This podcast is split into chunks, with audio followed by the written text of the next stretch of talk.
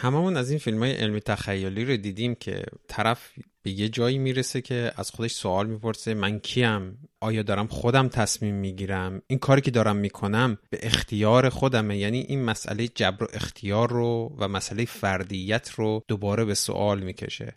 یکیش مثلا همون فیلم ماتریکس. از این فیلم ها زیاد وجود داره و این موضوعات همیشه در حوزه فلسفه مطرح بودن. اما تو حوزه اقتصاد و سیاست و اینا همچین موضوعاتی وجود نداشت. اما از اواخر دهه 80 موضوع اقتصاد رفتاری متولد شد و این یواش یواش به جایی رسید که ابزارهایی رو در اختیار بنگاه های اقتصادی قرار داد که بتونن رفتار شما رو تغییر بدن. مثال واضحش اینه که شما یه چیزی رو تو اینترنت سرچ می‌کنید یا می‌خواین بخریدش یا می‌خواین راجع به یه چیزایی اطلاعات کسب کنید. و وقتی که وارد اینستاگرام میشید می‌بینید دقیقا انگار اینستاگرام گوش داده و اون بهتون یه تبلیغی رو نشون میده که احتمالا خیلی هم شبیه به چیزی که شما می‌خواستید. در مرحله بعد می‌رسه به جایی که اینستاگرام انقدر درباره شما اطلاعات می‌دونه که بهتون تبلیغایی رو نشون میده. شما بدون اینکه تا اون لحظه اصلا حواستون باشه همچین چیزی می‌خواستید یک دفعه ای ابزاری رو می‌بینید چیزی رو می‌بینید سرویسی رو می‌بینید که میگید ای وای من باید این الان بخرم. تو قسمت قبلش اون بخش اولی که شما داشتید میگشتید و براش یه تبلیغ ارائه میشه میشه یه جورایی پیش بینی شما. و قسمت بعدی که با اطلاعات تحلیل شده بهتون تبلیغی نشون داده میشه که شما بهش سوق پیدا می‌کنید و اون کاری که اون تبلیغ دهنده می‌خواد انجام می‌دید میشه شکل دادن رفتار. اینا خیلی مثال های ساده ای بودن ولی در یک بستر بسیار بزرگی و با ابعاد بسیار فجیعی در دنیا داره اتفاق میافته. از 20 سال پیش با به وجود اومدن اینترنت و این نرم افزارها، اپلیکیشن ها، وبسایت ها و مفاهیمی مثل کوکی و tracker های مختلفی که در صفحات مختلف و اپلیکیشن های مختلف وجود داره اطلاعات رفتاری شما جمع شده. به این معنی که چه صفحه رو دیدید رو چی کلیک کردید چقدر روی مفهومی مکث کردید ترتیب اطلاعاتی که مصرف کردید چطور بوده چه چیزی نوشتید با کیا در ارتباط بودید با اونایی که در ارتباط بودید اونا چه پروفایلی از دیدگاه گوگل دارن یا از دیدگاه باقی شرکت های بزرگ tech مثل فیسبوک و آمازون و غیر و زالک و حتی شرکت های چینی مثل بایدو، تنسنت، ویچت تیک تاک و حتی اطلاعاتی که حتی من الان ذهنم نمی‌رسه بهتون بگم چه اطلاعاتی امکان داره جمع شده. من شاید ندونم اونها اطلاعات باشه. مثلا تا چند وقت پیش من نمی‌دونستم اینکه موسمون رو تکون میدیم و از کجای صفحه براوزر به جای دیگش میریم هم اطلاعاته. اما این هم جمع میشه و با مجموع اینا یک پورتری از شما در اینترنت درست میشه. در این شرکت های نظارتی که با اون می‌تونن شما رو از خودتون بیشتر بیشتر بشناسن رفت رفتارتون رو پیش بینی کنن در مرحله بعد و در مرحله بعدترش بتونن به رفتار شما شکل بدن. به سیستمی که از این روش سود کسب می‌کنه ما میگیم سرمایهداری نظارتی. اما اینکه چرا این سرمایهداری نظارتیه باید در قالب یک مفهوم تاریخی سرمایهداری و تاریخ سرمایهداری دیده بشه. ولی بذارید اول بگم سرمایهداری رو من چجوری تعریف می‌کنم. ابزار تولید متعلق به فردیه که اون یه سری آدمهای دیگر رو استخدام کرده و در قبال زمانی که اینها برای تولید می‌ذارن بهشون پول میده. محصول از جایی که از لحظه ای که تولید میشه. مال کسی که ما بهش میگیم سرمایهدار کسی که مالک ابزار تولیده و کارگرهایی که دارن اون محصول رو تولید می‌کنن در سرنوشت اون محصول در سرنوشت محیط کار در سرنوشت خودشون در محیط کار هیچ نقشی ندارن. به سیستمی که بر این اساس استوار باشه ما میگیم سرمایهداری. کسان دیگه تعریف های دیگه ای کردن و تعریف های زیادی میشه کرد میشه بستش داد ولی من هسته اصلی سیستم سرمایهداری رو اینطوری می‌بینم. اما برای اینکه بشه همچین کاری کرد وقایع تاریخی اتفاق افتاده که در بستر این وقایع می‌تونیم سرمایهداری نظارتی رو بیشتر بفهمیم. سرمایهداری یه پیشفرز تولید ثروت داره که اون هم کالاسازی از مفاهیمیه که بیرون از سازوکار بازار بودن. اینا رو وارد بازار می‌کنن و سعی می‌کنن ازش ثروت تولید کنن. مثلا انسان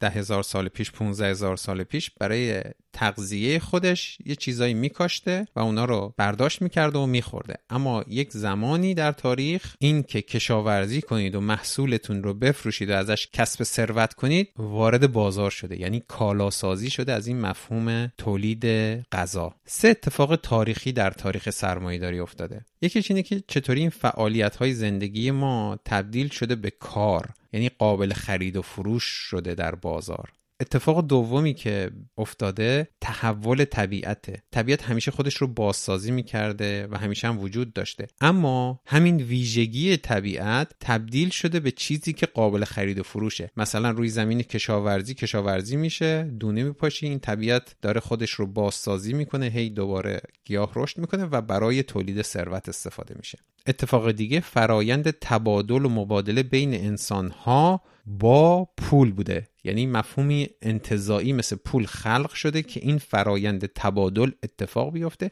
و این پوله که جمع میشه میشه بخش بزرگی از ثروت. اما باید به اینها یه مفهوم دیگه هم اضافه کنیم که بهش میگیم انباشت اولیه. که شرط لازم برای به وجود اومدن اون دوتایی اون دودویی که بهتون گفتم کارفرما و کارگره. تو دوران انباشت اولیه در دوران فئودالیسم کشاورزها به زمین وابسته بودند و یه جورایی سهمی از مالکیت زمین داشتند و نمی‌شد اینا رو از اونجاشون بیرون کرد. اما طی زمان دگردیسی فئودالیسم به سرمایهداری اینا از اون زمین هاشون بیرون انداخته شدن. دور از این زمین ها حصار کشیده شد.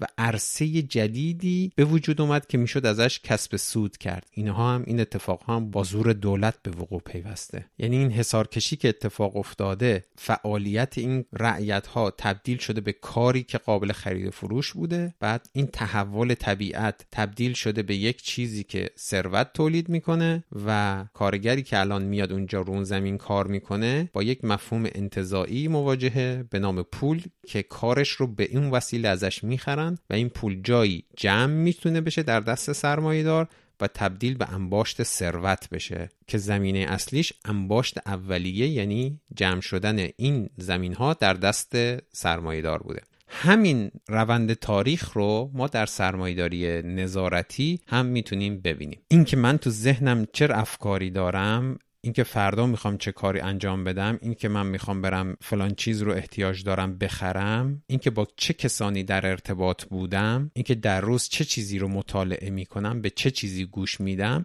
یه عرصه ای بوده که در سرمایداری نظارتی دورش حسار کشیده شده و از جمع آوری این اطلاعات روی سرورهای خودشون اون مفهوم انباشت اولیه دوباره اتفاق افتاده که اینجا ما به اینا میگیم مازاد رفتاری جمع شده یعنی انباشت اطلاعات رفتاری ما. سلب مالکیتی که اتفاق افتاده اینه که یک زمانی من فقط می‌دونستم تو ذهنم چی میگذره من فقط می‌دونستم که می‌خوام چه کاری انجام بدم و تحت مالکیت خودم این اطلاعات رو افشا می‌کردم. اما با به وجود اومدن سرمایداری نظارتی اطلاعات در دست دیگریه و من دیگه کنترلی روش ندارم. این فعالیت های زندگی روزمره هم تبدیل به یک چیز خرید و فروش شده. این اطلاعات رو شرکت های بزرگ تک به همدیگه میفروشن یا پروسسش می‌کنن و اطلاعاتی که از اونها منتج شده رو میفروشن طبیعت انسان رفتارهای طبیعی انسان تبدیل شده به چیزی که قابل خرید و فروشه که ازش ثروت تولید میشه. و یه مفهوم انتظایی اینجا به وجود اومده به نام بستر اینترنت که تبادل اینها رو آسونتر می‌کنه. دقیقا همون پله هایی که در سرمایهداری سنتی اتفاق افتاده رو ما اینجا هم می‌تونیم ببینیم. برای فهمیدن بیشتر این مفهوم می‌تونید به کتاب اصر سرمایهداری نظارتی از خانم شوشان زوبوف مراجعه کنید یا پادکست دموکراسی در کار پادکست من که سه قسمت رو اختصاص دادم به توضیح این مفهوم و خیلی عمیقتر اون رو بررسی کردم. اما ربطش به نرم افزار آزاد یه ربط بسیار جالبیه. توی سرمایه‌داری سنتی واسطه سلب مالکیت شما از محصولی که دارید تولید می‌کنید اون ابزار تولیده. یعنی یه چیزی اینجا واسطه است که اون سوده به وجود میاد و می‌رسه دست سرمایه دار تو سرمایه داری نظارتی این واسطه این نرم افزارهان. حالا نرم افزار هم در مفهومی که شما حتما باش آشنایید هم هر چیزی که در بستر اینترنت وجود داره نرم افزاره. یعنی به واسطه به وجود اومدن این امکان اینترنت و این نرم افزارهایی که در بستر اینترنت روی دستگاه های ما وجود داره شرکت های بزرگ تک تونستن این مفاهیم رو دورش حسار بکشن مال خودشون بکنن و تونستن از اینا کسب ثروت کنن. توی سرمایهداری سنتی ما می‌خوایم این ابزار تولید متعلق به خود کارگرها باشه. یا حداقل تصمیمات اساسی محیط کار توسط خود کارگرها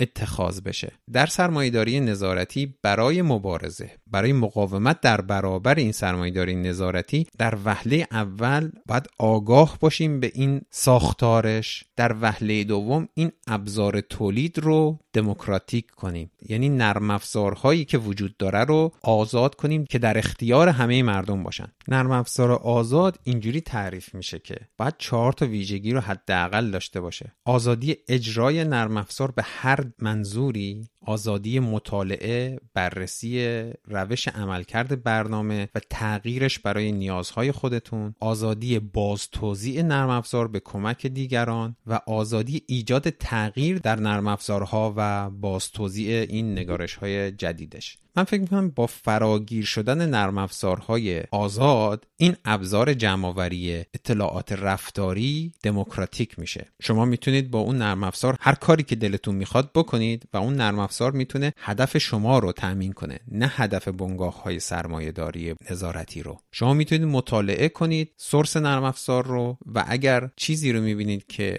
مورد پسند شما نیست این می‌تونه تغییر کنه. و چون همه مردم می‌تونن این کار رو انجام بدن این میشه تصمیم گیری دموکراتیک برای اینکه نرم افزار چجوری رفتار کنه که میشه دموکراتیزه کردن ابزار تولید ثروت اینجا. مثلا اگر یه نرم افزاری دو تا version مختلف داشت یه دونه اطلاعات میفرستاده به جای دیگه شما می‌تونید source ش رو ببینید تغییرش بدید اینجا و اون source تغییر داده شده اون نرم افزار version بالاتر که به نظر شما بهتر شده و دیگه اون کارهای بد رو نمی‌کنه رو گسترش بدید. و شما این آزادی رو دارید که این رو به هر کسی که دلتون می‌خواد بدید در بستر اینترنت و هر جای دیگه این رو پخش کنید. و این تصمیم مردمه که اون نرم افزار بهتر رو اون نرم افزاری که دیگه این اطلاعات رو مثلا جمع نمی‌کنه فراگیرتر میشه و این جایی که دیگه سرمایهداری نظارتی نمی‌تونه به حیات خودش ادامه بده. همون جوری که اگر ابزار تولید رو در سرمایهداری سنتی تصمیماتش رو بدیم به کارگر یا خود ابزار رو بدیم به کارگرها دیگه انباشت ثروتی اتفاق نمیفته اینجا هم با دموکراتیزه کردن یا آزاد کردن نرم افزارها دیگه انباشت اطلاعات رفتاری اتفاق نمیفته این به نظرم یکی از مهمترین ویژگی های نرم افزار آزاده و بعد از آگاهی در مقابل این سیستم سرمایه داری نظارتی می‌تونه مهمترین روش مبارزه و مقابله باشه. و شاید به کمک این دوتا سرمایهداری نظارتی هیچ وقت به جایی نرسه که بتونه رفتارهای ما رو مثل یک میکروارگانیسم ها مثل یک سری ربات کاملا به صورت ریاضیوار بنویسه و هر جوری که دلش می‌خواد ما رو شکل بده. و اگر ما این کار رو نکنیم شاید به اینجاها برسیم که دیگه مفهوم انسان از بین میره. انسانیت توهی میشه از معنی. چرا؟ چون انسان با این مسئله اختیار تعریف میشه. اون روزی که مثلا گوگل می‌تونه تک تک اعمال روزانه ما رو به وسیله یک سری ابزارهایی که داره تعیین کنه دیگه من انسان نیستم و من یک رباتی هم که در اختیار تولید ثروت اینها قرار گرفتم. این ابزار خیلی راحت می‌تونه در اختیار دولت ها قرار بگیره و اون وقت دیگه مفهوم جامعه و دموکراسی و تمامی مفاهیم انسانی که ما می‌شناسیم از بین خواهد رفت.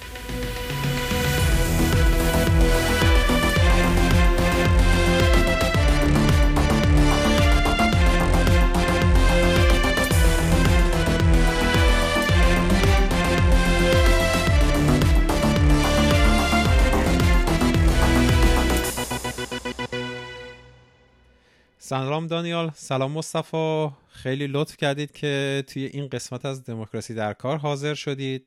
من قبل از پادکست قبل از اینکه مثلا شروع کنیم حرفمون رو خیلی معرفی نکردم شما رو. گفتم اینجوری بهتره که خودتون خودتون رو معرفی کنید. درباره بکگراندتون در زمینه نرم افزار آزاد یه توضیح کوچیکی به ما بدید. یه کمی مثلا حالا دوست داشتید خوشو بشی با شنونده ها بکنید تا بریم سراغ بحث اصلی این ماجرا سلام محمد. من دانیال هستم و مدت هاست که دارم در زمینه نرم افزار آزاد کار می‌کنم.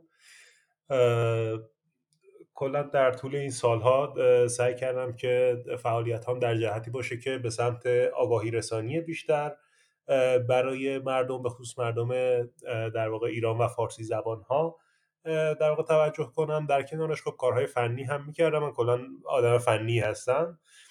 کارهای فنی هم می‌کردم. الان بیشتر از ده ساله که توی مثلا توضیح گنو لینوکس اوبونتو فعالم توسعه دهنده اونجا هستم. توی میز کار گنوم فعالیت می‌کنم که اینا همه نرم افزارهای آزاد هستن و من کارهای فنی رو در واقع در اونجا انجام میدم. سلام و ممنون بابت دعوتت.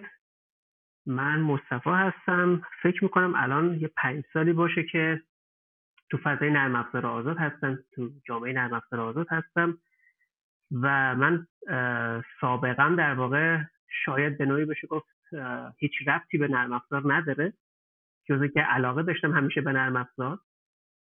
من اصلا مدیریت بازرگانی خوندم بعدش فعالیت رسانه‌ای کردم بعدش علوم سیاسی خوندم و به واسطه همه اینها من دوباره در واقع اومدم سمت نرم افزار آزاد به واسطه در واقع اون چیزهایی که شاید به نوعی توی علوم سیاسی خونده بودم وارد فضای نرم افزار آزاد شدم. اتفاقا اولین نفری که من باهاش صحبت کردم فضای جامعه نرم افزار آزاد دانیال بود و من می‌خواستم یه مستندی بسازم در مورد این ماجرا و اینجوری خلاصه پای من باز شد به این ماجرا و یه پنج سالی هستش میگم که تو این فضا هستم و الانم تصمیم گرفتم که نمی‌دونم از بد روزگاره از خوب روزگاره نمی‌دونم. تصمیم گرفتم که یه مقداری تر با بحث نرم افزار خیلی هم عالی.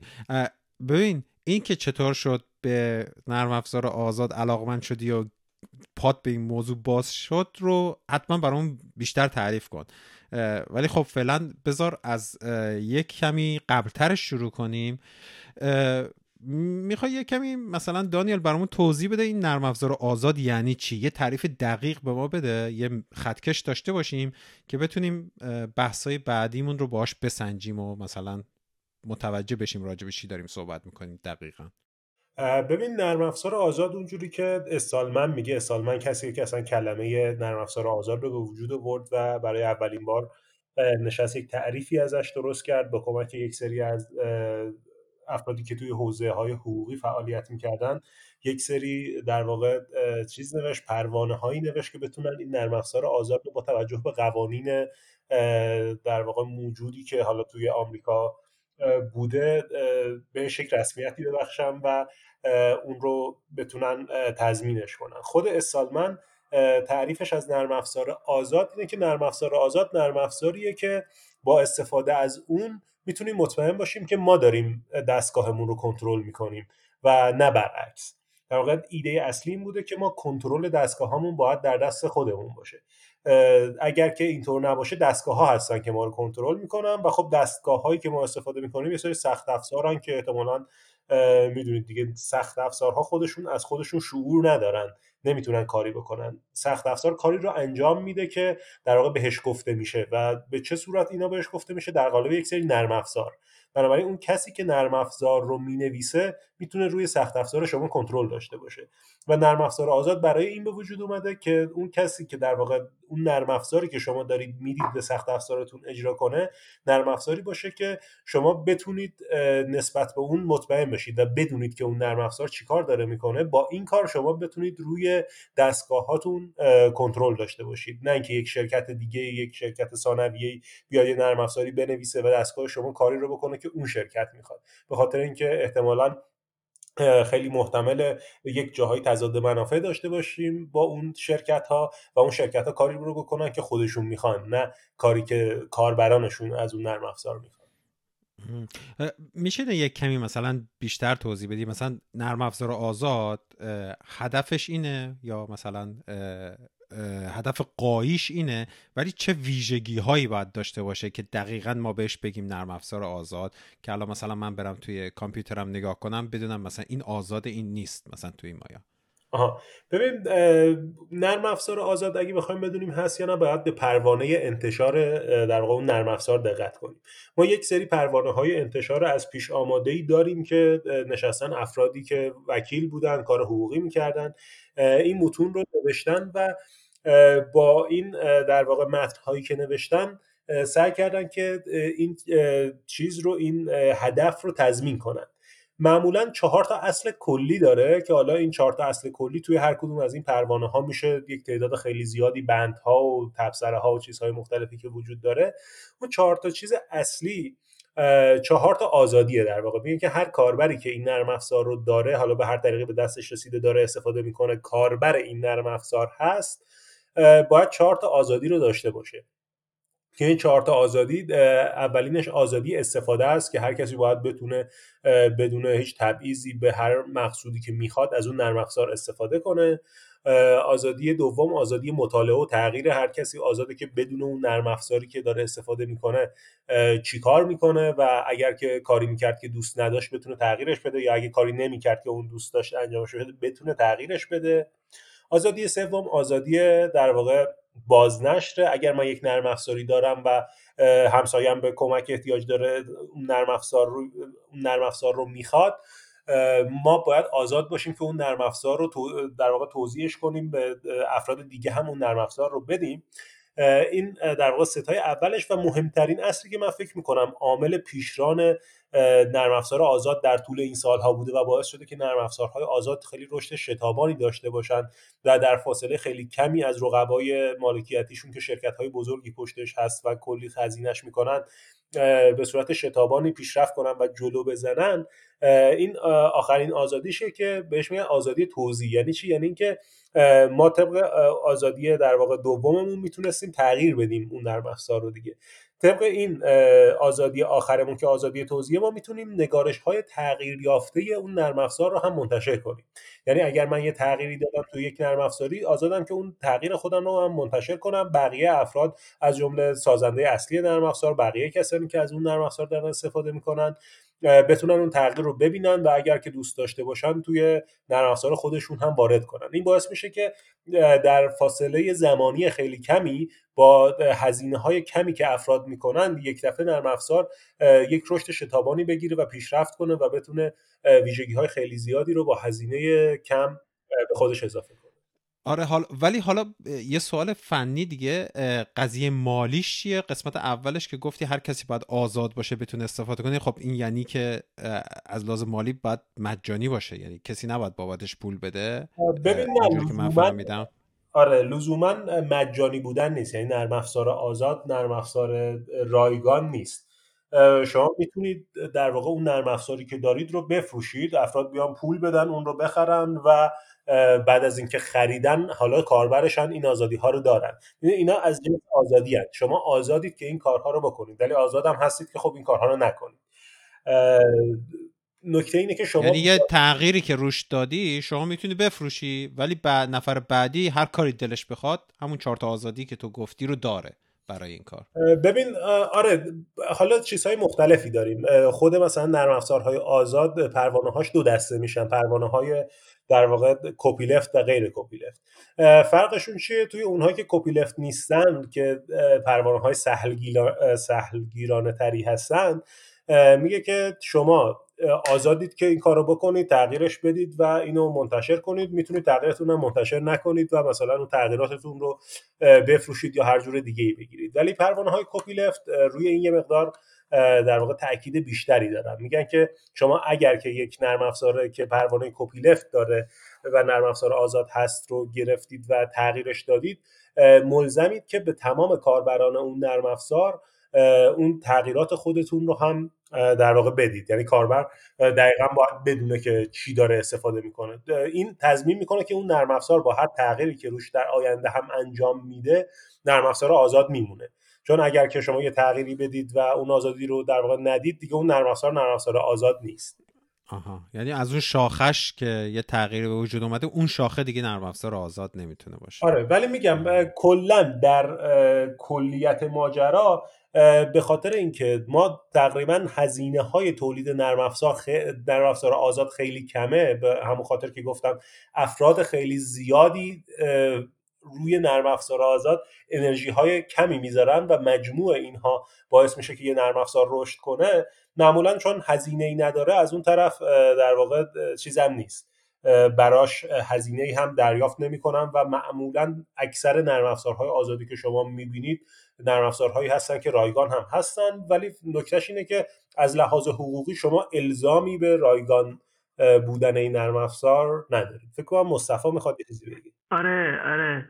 من می‌خواستم یه یه چند تا چیزی اضافه بکنم به صحبت های دانیال. به این جهت که من فکر کنم محمد بیشتر دنبال این بود که برای مخاطبه که خیلی از نظر فنی نمیده پروانه نمی‌دونه چی و اینها ما چیکار کنیم که راحت بشه براش پیدا کردن اینکه یه نرم افزار آزاد هست یا نه.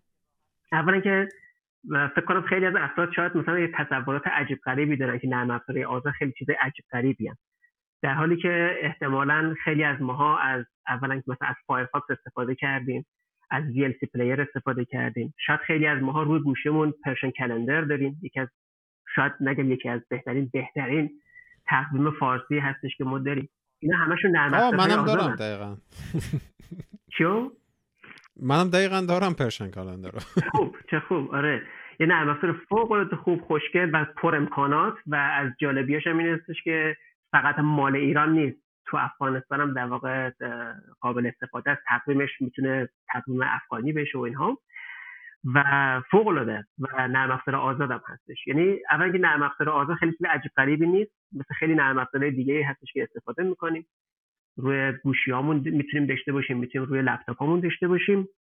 و فکر می‌کنم راحت ترین کار برای اینکه دیدن ببینیم که یه نرم افزار آزاد هست یا نه این هستش که همه نرم افزار یه قسمتی درباره مثلا برنامه دارن.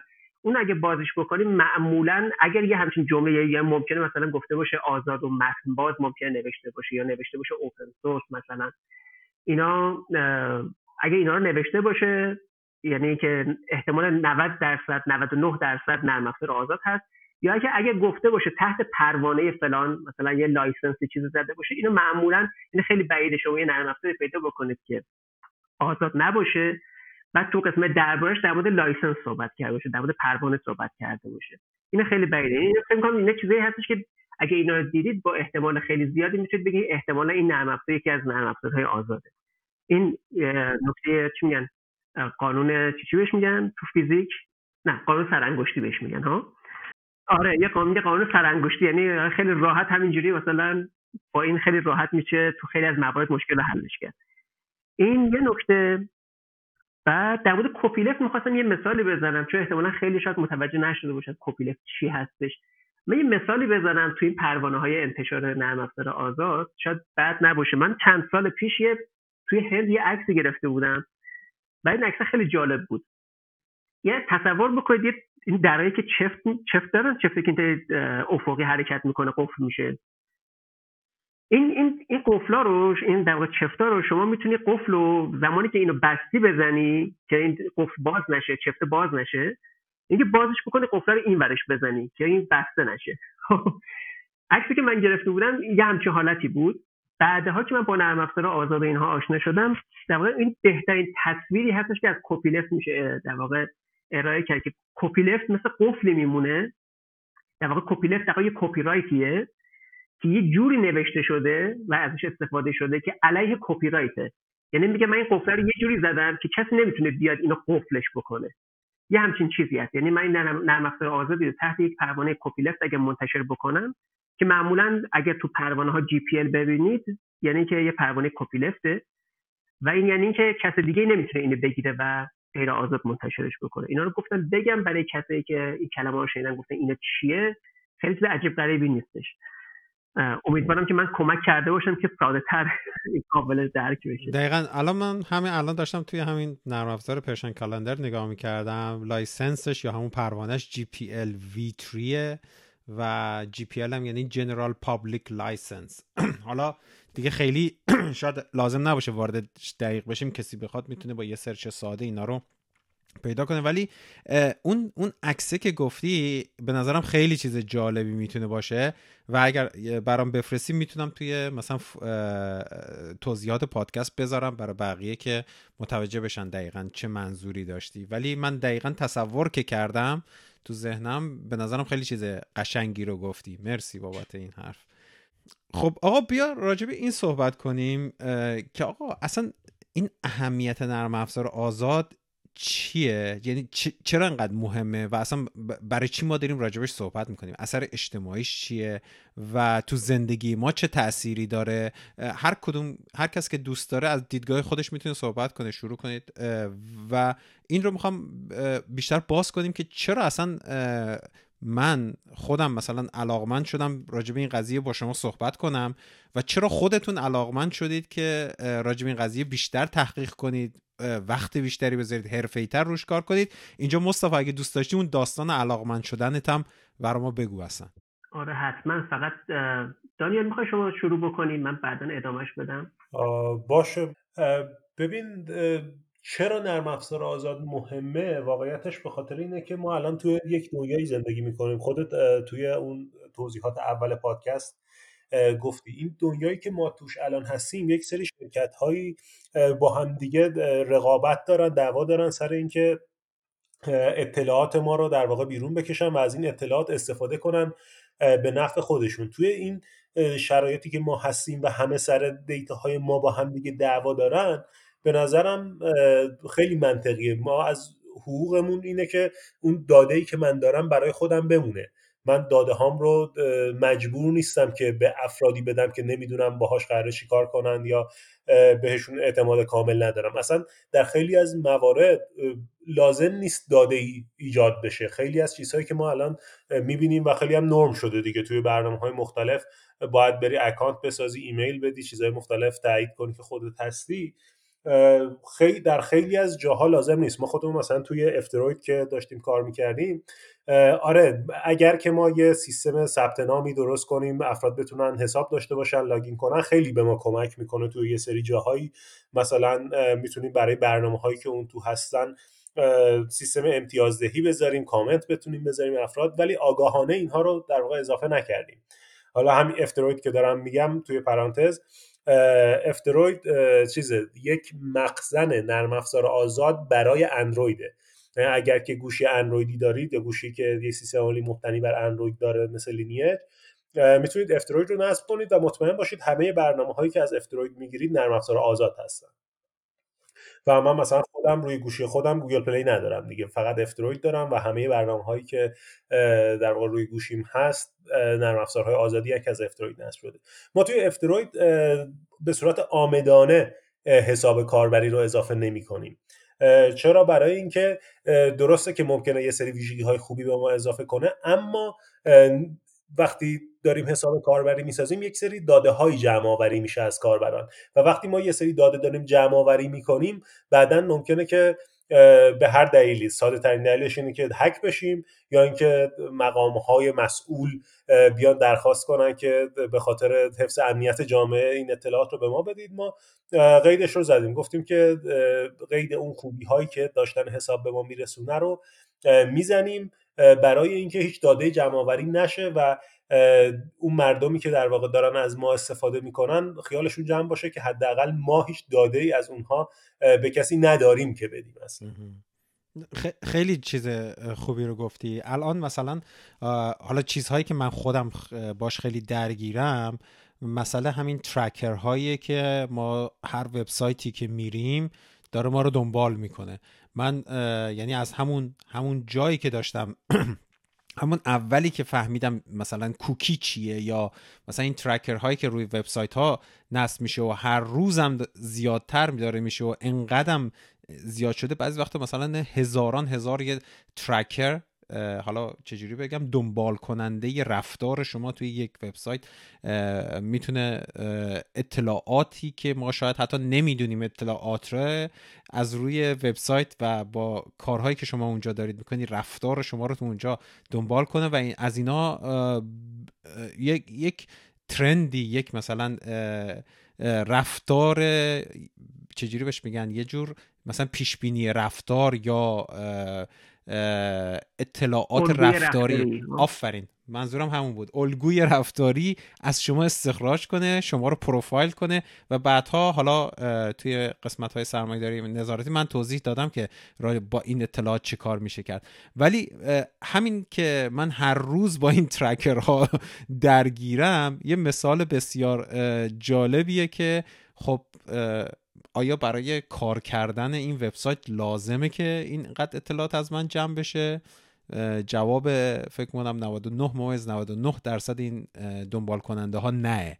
بیشترم این اطلاعات برای چی استفاده میشه؟ برای اینکه بتونن به مثلا به گوگل ادز بفروشن به مثلا حالا دنبال کننده های فیسبوک هست که بتونن بعدها توی شبکه اجتماعی به شما اطلاعات بدن و در نهایت حالا این رب پیدا می‌کنه به همون پیشبینی و شکلدهی رفتار. حالا من بازم دو مرتبه سوال پیش اومد راجع به افتروید ولی بذار اینو بذاریم آخر سر بگیم. اینجا مصطفی ادامه بده این بحثمون رو این اهمیت نرم افزار آزاد رو. آره ممنون. حالا اینجا شما صحبت از چیز کردید. شما صحبت از بحث حالا من ردیاب شاید ازش استفاده بکنم. شاید حس بهتری از این حس بدتری بده نسبت به این برنامه ها. اتفاقا کلمه بهتریه. آره که ما در حال ردیابی هستیم که چه کار می‌کنیم کی از خواب بیدار میشیم کی با افراد دیگه وقت میگذرونیم. اینا همه رو بزنیم کنار هم دیگه. خیلی اطلاعات به درد بخوری به شکل مختلفی میشه ازش در آورد. ولی واقعیت اینه که یعنی این اتفاق ما رو خیلی شاید بشه گفت برای ما ملموس تره که چه اتفاقی میفته وقتی این همه اطلاعات جمع میشه. تازه همین ملموس نیست برای خیلی ها چون که اصلا دیده نمیشه. مگه اشتباه نکنم چند سال پیش کسپرسکی توی روسیه یه کاری کرده بود. اومده یه کیوس گذاشته بودن تو خیابون و به افراد می‌گفتن که مثلا ما اینجا فنجون و تیشرت و مثلا چیزای مختلف رایگان میدیم. ولی شرطش این هستش که بسته به مثلا شما اگه یه پیکسل می‌خوای یه عکس از گوشت بعد برای من بفرستی. اگر فنجون می‌خوای باید بذاری من یه عکس من انتخاب بکنم. اگر تیشرت می‌خوای باید گوشی تو مثلا ده دقیقه بدی دست من. باز بکنی ده دقیقه بدی دست من. و خب افراد شاید حالا مثلا پیکسل رو می‌گفتن حالا من یه عکسی میفرستم براش. ولی از اینجا به بعد یه مقدار براشون عجیب بود که باید یه همچین کاری انجام بدن. و ظاهرا اصلا این حرکت برای این بود که به نشون بده که شما ببین چقدر حساس هستید برای دادن اطلاعاتتون به من. ولی به همین راحتی و بیشتر از اینها رو شما 24 ساعته در در اختیار برنامه های دیگه قرار می‌دید. مشکلی که ما الان تو دنیای دیجیتال داریم حالا الزاما هم لازم نیست اینترنت حتما بست باشیم. با همه نرم افزاری که ما داریم اجرا می‌کنیم میگه ما برای ملموس نیستش که اون پشت صحنه چه اتفاقی داره رخ میده. و چون بر اون ملموس نیست خیلی راحت از کنارش میگذریم. ما به راحتی اجازه نمیدیم کسی بیاد تو خونمون. ولی به همین راحتی ما اجازه میدیم شرکت هایی که اتفاقا بارها و بارها تجربه در واقع ثابت کرده که اینها دارن اطلاعات رو بیشتر از اون چیزی که به ما گفتن دارن جمع آوری می‌کنن اجازه میدیم که تو خصوصی ترین لحظات ما هم حضور داشته باشن به خصوصی ترین چیزهای ما هم دسترسی داشته باشن. می‌خوام بگم که این اینجا چیزی هست که تازه یه مقدار ملموس میشه. ولی برای من یه مقدار ماجرا یه ریشه تره و یه کمی یه فلش بک من بزنم برم یکم عقبتر.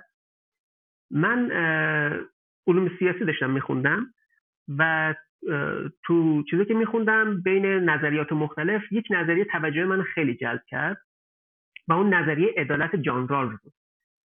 و اگه بخوام خیلی ساده و موجز بخوام بیانش بکنم جان رالز اینطور مطرح می‌کنه که به عنوان یک در واقع فیلسوف لیبرال بحثش این که خب همه آزاد هستن که هر کاری که دوست دارن انجام بدن ولی یه جاهایی ما لازم میشه که قوانینی بذاریم و با گذاشتن قوانین ما عملا داریم تبعیض قائل میشیم. یک سری امتیازات رو به یک گروه میدیم و از یک گروه دیگه ای سلب می‌کنیم.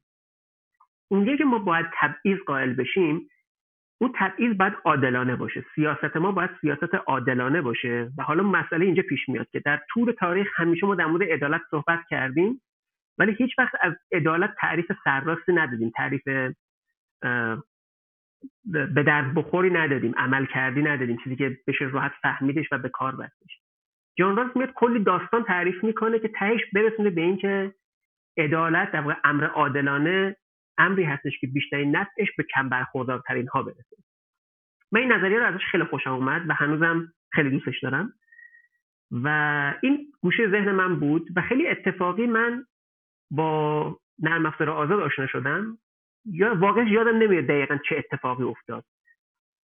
با نرم افزار آزاد آشنا شدم صحبت ریچارد سالمن رو شنیدم. واقعا اوایلش فکر می‌کردم که اینم یه تئوری توطئه دیگه است در واقع نظریه پردازه در واقع تئوری توطئه است. مثل خیلی که ما تو ایران داریم کم نداریم. ماشاءالله. گفتم احتمال اینم یکی از اوناست ولی به مرور که گوش کردم دیدم نه اتفاقا حرفای این ریچارد سالمن به نوعی انگار تجلی و در واقع عینیت اون نظریه عدالت جان رالز تو فضای در واقع دیجیتاله تو فضای در واقع نرم افزار هستش تو فضای آیتی هستش. و اونجا بود که من خیلی بهش علاقه من شدم و اولین کاری که کردم تو ایران که اومدم من می‌خواستم مستند بسازم در مورد نرم افزار آزاد و اومدم تو جلساتی که خب توی ایران معمولا تو دنیا به طور مرتب جاهای مختلف افراد جلسات می‌زنن دور هم دیگه جمع میشن دانششون رو با هم دیگه به اشتراک می‌ذارن. تو ایران هم ما خدا رو شکر جلسات زیاد داشتیم در گذشته و یکی از این جلسات جلسات در واقع کاربران گنولینوکس تهران بود. من اونجا با دانیال آشنا شدم. دانیال دیده بودمش چون که تو ویدیوهای مربوط به نرم افزار آزاد تو جشنهای دیگه تو رویدادهای دیگه دیده بودمش. رفتم پیش دانیال و گفتم که یه همچی کاری می‌خوام بکنم و خلاصه ما با هم دیگه آشنا شدیم و من یواش یواش اومدم. ولی اتفاقی که افتاد این بود که حالا نمی‌دونم تو جلسه دمایش صحبت بکنیم یا نه من احساس کردم که عملا من فیلمی که می‌خوام بسازم اگه بسازمش فیلم خیلی بدی میشه. از این جهت که باید بگم که ما یه ایده خیلی خوبی داریم که براش هیچ کاری نمی‌کنیم. و خب من اون موقع لاقل دوست نداشتم اون فیلم رو بسازم. خیلی دوست داشتم آدمهایی رو پیدا بکنم که دارن فعالیت می‌کنن. و خب یه وقتی خیلی سخت بود که این آدمهایی که فعالیت می‌کنن رو پیدا بکنی حاضر باشن بیان صحبت بکنن. و یواش یواش من افتادم تو این مسیری که عملا دیدم که یه جاهایی انگار که من خودم اگه کاری نکنم عملا هیچ اتفاقی پیش نمیره. این بود که من یواش اصلا از, از مستندم فاصله گرفتم. عمده فعالیت من شد که کمک بکنم که جلسات برگزار بشه آموزش ها برقرار بمونه. اونقدر که بلد بودم. واسه اینجوری شد که ما اومدیم تو فضای نرم افزار آزاد. یعنی نرم افزار آزاد برای من یک مسئله سیاسی اجتماعیه و به معنی سادهش این هستش که کی کنترل می‌کنه. این این مسئله کلیدی که یه بخشی شما توی پادکست خیلی خوب توضیح دادی. ماجرا این هستش که یعنی کنترل کردن به معنای واقعی یعنی اینکه نه تنها من می‌تونم پیش بینی بکنم که شما فردا چه کار می‌خوای بکنی بلکه حتی من می‌تونم مهندسی بکنم که شما فردا چه کار بکنی. شما چه موسیقی دوست داشته باشی چه حزب سیاسی رو دوست داشته باشی. شما کی اصلا انقلاب بکنی شما کی بریزی تو خیابون شما کی رضایت بدی به سیستم. همه این کارا میشه به راحتی کنترل کرد و این چیزی هستش که من به نظرم ما تو جشن روز آزادی نرم افزار سال گذشته در مورد این صحبت کردیم که واقعیتش این هستش که الان دعوا دعوا سر این هستش که کدوم در واقع مرکز قدرت. حالا می‌تونه حکومت ها می‌تونه باشه می‌تونه مراکز در واقع حالا قدرت به هر معنای دیگه که بخوایم حسابش بکنیم دعوا سر اینه که کی روی این داده ها کنترل داشته باشه. دعوی حالا طرح سیانت هست نمی‌دونم آمریکا و چین و آمریکا میاد مثلا تیک تاک چین رو مثلا به نوعی مجبور می‌کنه که آمریکایی بشه. چین میاد یه جوری دیگه برنامه آمریکایی رو میبنده که بعد یه چینی بشید. تو ایران ما یه مدل دیگه این کار می‌کنیم و این وسط تنها چیزی که گوشت قربانیه حقوق مردمه و حقشون توی داشتن این آزادی داشتن کنترل روی ابزاری که دارن استفاده دارن می‌کنن. من یه کوچولو اینم تهش بگم بعد چون میترسم ما صحبتی که اینجا داریم می‌کنیم یکی همه فکر کنن که این همش کامپیوتری ما سر در نمیریم ازش. یعنی چی کنترل داشته باشیم رو برنامه ها مثلا مثلا می‌خوام یه مثال خیلی ساده بزنم. یا شما فکر کنید که شما یه خودکار دارید که این خودکاری که از مغازه می‌خرید وقتی که دارید میخریدش به شما چیز بده؟ به شما یک فرم قراردادی هم بده به شما. بیاد بگه که شما با خرید این خودکار تعهد می‌دید به این موارد. شما قول می‌دید که این خودکار رو به هیچ کس دیگه ای نمی‌دید. فقط خودتون ازش استفاده می‌کنید. با این خودکار مثلا فحش نمی نویسید فرض کن. فرض کن. مثلا خب چیز مسخره که اصلا شما بهتون مغازه کسی بیاد یه همچین حرفایی رو بزنه چون خودکار میندازه. میگه برو بابا من میرم یه مغازه دیگه ای میرم با, با مداد می نویسم میرم مثلا جوهر و دوات دوات برمیدارم با قلم با قلمو می نویسم ما هیچ وقت تو دنیای واقعی تن به این خفت نمیدیم که یه شرکت خودکارسازی بیاد برای من تعیین تکلیف بکنه که با این خودکار چی باید بنویسی. این خودکار تو مثلا به برادرت اگه لازم داشت نباید بدی. و اگر بدی من این حق دارم که بیام این خودکار رو ازت بگیرم و جریمت بکنم. ما هیچ وقت همچین چیزی رو نمیپذیریم. تو دنیای دیجیتال ما به این رو میپذیریم. حالا نه تنها اونطور نیست مصطفی بذار بذار یه ذره یه کمی همین مثال خودکار رو باز کنم یه کمی چون خیلی قشنگ بود. الان قراردادا اینجوریه که خودکار رو که دیگه به نمیده هیچی میگه که باید برای استفاده از این خودکار ماهی 5 یورو یا 5 دلار به من بدی. و من حالا هر از چنگای یه تیکه یه چیز جدیدی به خودکار اضافه می‌کنم. حالا شاید بهتر بشه شاید بهترم نشه. بعد هر چیزی که داری خود با خودکار می‌نویسی هم من دارم اون پشت ضبط می‌کنم. اینم تو اون اولی که داری خودکارو می‌خری قبول می‌کنی که هر چیزی که داری می‌نویسی اون بعدها یه جایی ضبط بشه. من از این اطلاعات بعدا هر جوری هم که دلم خواست می‌تونم استفاده کنم. یعنی اینقدر الان ابعادش فجیع شده. دقیقا این هست. یا مثلا مثلا میگم من یه وقتی یه مثال دیگه می‌زنم. ما یه وقتی هنرمنده پیدا می‌کنیم که میان با پیچ و مهره چیزایی به درد نخور میان اینا رو به هم جوش میدن یه اثر هنری می‌سازن. خب؟ شما تصور بکن که اون کسی که مثلا فرض ایران خودرو اومده باشه یه جوری یه کپی رایت گذاشته باشه رو ماشینش بگی این خودرویی که من بهت دادم حق داری فقط همینجوری استفاده بکنی. اگر ماشینت خراب شد زدید نه یه تریلی اومد از روش رد شد یه اوراق شد فقط خواستی یه چی میگن فقط اون آهنش به درد می‌خوره حتی اونش هم کپی رایتش مال منه. تو حق نداری بدون اجازه من باهاش کاری انجام بدی. اگر رفتی باش یه اثر هنری هم درست کردی اون اثر هنری مال منه.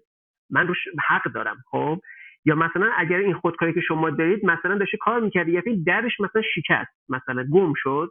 یه خودکار دیگه اگه داری این درش رو برداری بذاری روی این من بهت اجازه نمیدم. میام جریمت می‌کنم. یعنی چقدر اینا مسخره است.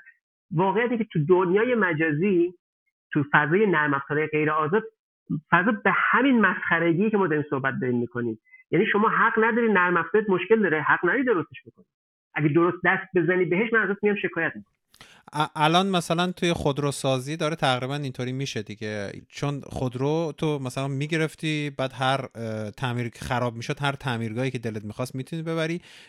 یا مثلا همین مثلا حق تعمیر که دنیا تو دنیا داره صحبت می‌کنه به خاطر اینکه اون بنگاه های سرمایه دارن دارن این حق تعمیر رو از ما می‌گیرن دیگه. الان مثلا یه خودرو الکتریکی جدیدی که مثلا فرض کنیم نمی‌دونم فولکس واگن یا تسلا تولید می‌کنه شما تقریبا هیچ کاری نمی‌تونید بکنید نهایت بتونید مثلا اگر لاستیکش ترکید خودت بتونی مثلا پنچریشو بگیری عوض کنی. هر چیز دیگه خراب بشه هر جایی اگر ببری تعمیر بشه تمام گارانتی خودرو از بین میره. باید حتما بری همون جایی که خود مثلا نمایندگی های مجاز اونجا باید حتما این کار انجام بدی. در صورتی که تعمیرهای کوچیک رو حتی خودت هم شاید بتونی انجام بدی یا هر هر هر تعمیرگاهی که مثلا سر کوچت هم باشه بتونه این تعمیرات کوچیک رو انجام بده. اینا هستش. محمد مثلا من یه نکته هم مثلا اینجا بگم. مثلا ممکنه ما در مورد خودرو که میاد صحبت می‌کنیم مثلا افراد بگن آقا تسلا دیگه نوش مثلا نوش جونش مثلا نه فلان شرکت دیگه یه کاری کرده نوش جونش. ما اینا رو متاسفانه ما با اصل مسئله صورت مثلا رو پاک می‌کنیم. باش مواجه نمیشیم. تا یه وقتی سر یه بزنگاهی متوجه مشکل میشیم. این بزنگاه مثلا تو دوران کرونا زمانی بود که اوایل کرونا اگر شما خاطرت باشه خیلی از بیمارستان با مشکل این دستگاه تنفس مصنوعی مواجه شده بودن. یه دفعه فشار کار در فشار در واقع روی سیستم بهداشتی رفت بود بالا و عملا دستگاه ها خراب می شدن و خب طبیعتا شرکت هایی که این خدمات رو می‌دادن نیروی کافی نداشتن تجهیزات کافی نداشتن قطعات شاید نداشتن. و توی یک موردیش توی ایتالیا یه, یه شخصی اومد یه قطعه که خراب شده بود و فکرم چاپ سبودی کرد که ازش استفاده بکنه شرکت ازش در تحلیلش کرد که ازش شکایت می‌کنه. و ما اونجا متوجه یعنی توی همچین شرایط بحرانی ما مواجه میشیم که چقدر سلامت ما در گروه عملا این شرکت هایی که خیلیشون هم ما به عنوان قهرمانان عرصه آیتی و عرصه فینتک و نمی‌دونم اینها اینا رو در واقع تقدیسشون کردیم و حالا به اینجا که می‌رسه یه متوجه میشیم که چجوری زندگی ما عملا دست اینا گیر می‌کنه. ما اصل مسئله رو باید متوجه بشیم. بعد حالا بریم دنبال اینکه ما چیکار می‌تونیم بکنیم باهاش. امیدوارم که فقط ما این صورت مسئله رو پاک نکنیم. مواجه بشیم باهاش. آره یه چیز جالبی هم که هست اینه که انقدر که از لحاظ فکری مردم رو سعی کردن که وارد شن و فکرها رو عوض کنن. خیلی موارد می‌بینیم. مثلا ما صحبت هایی که می‌کنیم یا فلان شرکت حق نداره مثلا فلان کارو بکنه یا فلان آدم حق اینو نداره که مثلا چنین شرطی بذاره روی چیزی یا چیزهای اینجوری که به نظر خودم یه چیزهای خیلی واضح و مشخصی هم هستن. من جدیدا شنیدم که مثلا صحبت میشه خب اگه این کارو نکنه چجوری پول در بیاره؟ یعنی خیلی جالبه که ما حق خودمون رو گذاشتیم کنار و مسئله اصلی ما این شده که خب اون شرکت بس چجوری پول در بیاره؟ من همیشه میگم به اونا میگم که این کش اون شرکت چجوری پول در بیاره مسئله من نیست. ولی حریم شخصی من اون کنترل من روی زندگی خودم مسئله منه. مسئله من مهمتر از مسئله یه نفر دیگه. در مورد این چیزی که گفتی یه نکته مهم این هستش که دقیقا انقدر این ماجرا عادی سازی میشه که اصلا مایی که کاربر هستیم ما خودمون تبدیل میشیم به کسایی که اصلا شروع می‌کنیم توجیه کردن این ماجرا. یعنی ما به جایی که دقیقا دانیالم گفت ما به جایی که دنبال حق خودمون باشیم تبدیل میشیم به در واقع ماشین های دفاع از حق اون شرکت ها که بیان و حق ما رو زیر پا بذارن و سود کسب بکنن. چرا؟ چون که اونا قهرمانان دنیای فناوری هستن. یعنی ما شما نگاه می‌کنید هیچ وقت تو اخبار شما در مورد مهمترین اتفاقات دنیای نرم افزار شما هیچ نمیشنوید. مطلقا هیچ نمیشنوید. ولی همیشه این هستش که مایکروسافت یعنی اخبار در مورد مایکروسافت هست در مورد فیسبوک هست در مورد گوگل هست. ما اینها رو میشنویم. قهرمانان ما بیل گیتس هستن استیو جابز هستن اینا هستن. یعنی شما هیچ وقت نمیشنوید یا یا آدمی مثلا ریچارد استالمنی مثلا اومد یه حرکتی رو شروع کرد که الان عملا همه سوپر کامپیوترهای ما همه عمده سرورهای دنیا حتی ایستگاه فضایی مثلا یا حتی خیلی از گوشی های ما عملا دستگاه هوشمند ما اصلا وابسته هستن به اینکه روشون نرم افزارهای آزاد اجرا بشه. هیچ کس اصلا در مورد اینها صحبت نمی‌کنه. یعنی قهرمانان یعنی قهرمان ساخته شده طبیعتا قهرمان که ساخته میشه شما بهتر از من می‌دونید دیگه. قهرمان که ساخته میشه قهرمان میشه نماد یک در واقع بینش نماد یک, یک تفکر که ما می‌خوایم نسل آینده با این توی این ریل بره جلو. و این کارو کردن و نتیجتا شده این. من از خودم مثال بزنم. یعنی یه وقتی ما فکر می‌کنیم که شاید دوچاره ممکنه این اشتباه بشیم که خب من از اول اینجوری فکر می‌کردم دیگه. من من یه وبلاگ قدیمی دارم و تعمدن هیچ مطلبیش رو پاک نکردم که یاد خودم بمونه. که من خودم زمانی در واقع چه صحبتهایی داشتم من قشنگ یادم میگه توی یه مطلبی نوشتم در مورد بحث فیسبوک زمانی که توی ایران خیلی بحث ماجرا بحث سال شاید 86 87 88 اون موقع شاید شاید حتی قدیم تر از اون. بعد من دارم دفاع می‌کنم از فیسبوک. و صحبتم این هستش که لاقل فیسبوک اگه از من سواری می‌گیره یه چیزی هم به من میده. خب؟ یعنی می‌خوام بگم سطح فکر من یه زمانی این بوده که خب دم فیسبوک گرم که اگر سواری داره می‌گیره یه چیزی به من داره میده. و این ریشش توی این بود. فکر می‌کنم الان که فکر می‌کنم ریشش توی این بود که برای ما یه دوگانه سازی شده بود. یعنی همینطور که الان هم ما تو ایران بعد از این همه مدت عملا هنوز مسئله ظاهرا حاکمان ما این هست. نه حتی, حتی, حتی حاکمان ما. بزن یه دوباره بگم. نه حتی مسئله حاکمان ما حتی مسئله خیلی از اهالی فن ما. ظاهرا این هستش که یا ما گزینه گزینه هامون گزینه گوگل و آمازون و اینجور جاها هستن یا گزینهمون مثلا ابر آروان و نمی‌دونم. یعنی می‌خوام بگم ما روی بین دو تا گزینه گیر می‌کنیم. گزینه داخلی گزینه خارجی. دنیا بین گزینه چینی و گزینه آمریکایی گیر می‌کنه. این دوگانه سازی ها اتفاقی که میفته این هستش که عملا مخاطب مستاصل میشه. یعنی شما هیچ کاری نمی‌تونی بکنی. شما مجبوری بین این دو تا گزینه یکیشو انتخاب بکنی. هیچ گزینه دیگه ای نداری.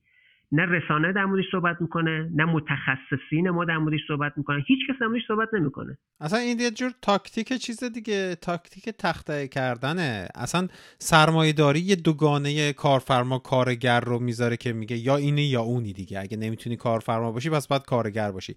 نمی‌دونم حکومت ایران میگه که خب یا امنیت می‌خوای یعنی یا اینکه مثلا داعش میاد اینجا هر کاری دلش می‌خواد می‌کنه. این این دوگان سازی یه جور تاکتیک تخته کردنه تمام انتخاب ها و حتی قدرت انتخاب کردن قدرت فکر کردن قدرت تخیل کردن به یک چیز دیگر رو از ما می‌گیره. و میگه خب این دوتا که الان من جلوت گذاشتم دیگه. و دورورش رو انقدر تاریک می‌کنه که تو فقط می‌تونی بین این دوتا انتخاب کنی. و الان مثلا هزار تا مثال میشه راجبش زد. تو همین مثلا داره اتفاق میفته ولی آیا واقعا ما یا باید مثلا بریم از Amazon Web Service نمی‌دونم پلتفرم بگیریم یا از ابر آروان. هیچ option دیگه الان تو دنیا وجود نداره واقعا. من بذار اصلا می‌خوام بگم که عمق ماجرا و عمق فاجعه یکمی جدیتر از این حرف هاست. چیزی که من دردم از اینه که ما تو فضای نرم افزار آزاد به خصوص حالا در مورد فضای نرم افزار آزاد تو ایران بخوایم صحبت بکنیم ما همین دوگانه سازی ها رو حتی تو فضای نرم افزار آزاد ایران هم داریم. یعنی اینجوری هستش که یعنی اگر کسی یعنی شما یا نرم افزار آزاد داری کار داری می‌کنی و سر تو کار خودته یا اگر می‌خوای یه مقدار کار جدیتری انجام بدی می‌خوای بری با دولت مثلا میگم سرشاخ بشی بگی آقا تو آموزش باید بیای نرم افزار آزاد آموزش بدی. به دولت بیای مجبورش بکنه بگی آقا اگه نرم افزار آزادی داری تولید می‌کنی که مصرف عمومی داره این باید نرم افزار آزاد باشه. اگه یه همچی کاری بخوای بکنی اولین گروهی که شما رو میارن میکشنت پایین بچه های نرم افزار آزاد هستن. این یکی اتفاق عجیبیه یعنی یعنی برای عموم برای حالا شما که می‌دونی که تو فضای سرمایه دارید اصلا چجوری عملا از همه چیزهایی که به ظاهر در خدمت کارگر هستش عملا سرمایه داری میاد استفاده می‌کنه علیه کار و علیه کارگر. چیز عجیبی نیست یعنی عملا این اتفاق داره میفته و این دردناکه. که کسانی که باید پیشگام باشن در معرفی در توسعه در در واقع تسهیل کردن اینکه افراد بتونن همگان بتونن از نرم افزارهای آزاد استفاده بکنن عملا خودشون شدن مانع. یعنی نمی‌ذارن کس دیگه بره کار جدیتری انجام بده. و ته ماجرا خدمتی که در واقع همه اینها دارن می‌کنن خدمتشون به همون هسته های قدرت هستش که بتونن در کنار قدرت سیاسی که ما در ظاهر می‌بینیم قدرت اقتصادی که دارن عملا قدرت این رو هم داشته باشن که کنترل بکنن که فناوری چه باشد. که شما می‌دونید دیگه تو دنیایی که همه چیز ما الان وصل به نرم افزار کسی که بتونه اینو کنترل بکنه عملا می‌تونه خیلی چیزای دیگه هم کنترل بکنه. خب حالا این نکته رو مطرح کردی. یه جور مثلا خود انتقادی نسبت به حرکت نرم افزار آزاد بود. بیا اول حالا این رو هم برای ما توضیح بدید. حالا دانیال یا مصطفی هر کدوم دوست دارید. این برای ما توضیح بدید که الان ما کجا ایستادیم؟ ابعادش چیه؟ تا کجا پیش رفتیم؟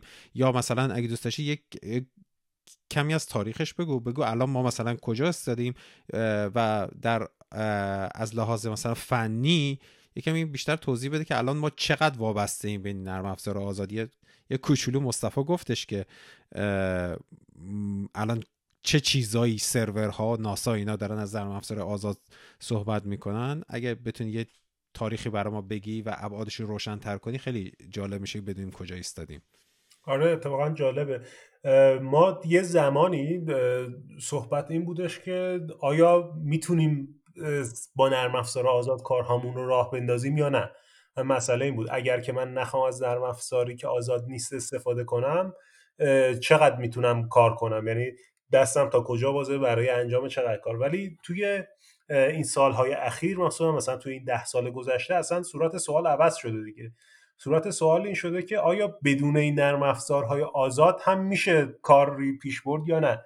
یعنی یه شیفت خیلی جالبی داشته که ما انقدر نرم افزارهای آزاد در حوزه های مختلف با کیفیت های بالا اومدن و جایگزین شدن دیگه تقریبا توی اکثر مواردی که ما استفاده می‌کنیم اون نرم افزارهای آزاد انتخاب اول ما هستن تو خیلی حوزه ها تو یک سری حوزه هایی هست که نه هنوز در واقع ممکنه که خیلی پیشرفت نکرده باشیم. ولی خب خبر خوب اینه که اون نرم افزارهای آزاد خیلی با سرعت و شتابان دارن پیش میان و ما می‌تونیم پیش بینی کنیم که در آینده حوزه های دیگر رو هم به همین صورت خواهند گرفت.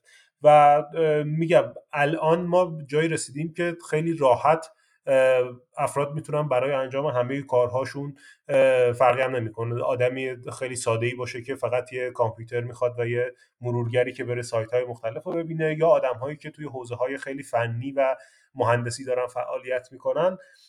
تقریبا توی همه کارهاشون می‌تونن کاملا از نرم افزار آزاد استفاده کنن. و مهمتر از اون اینکه تقریبا بهترین انتخابی که برای انجام اکثر کارهاشون دارن نرم افزارهای آزاد هستن. یعنی این واقعا جای خوشحالی داره که ما در این مدت کوتاهی که میگذره از کلا به وجود اومدن نرم افزار آزاد یه چیزی حدود چهل سال بیشتر نمیشه دیگه. مفهوم خود کلمه نرم افزار آزاد به وجود اومده.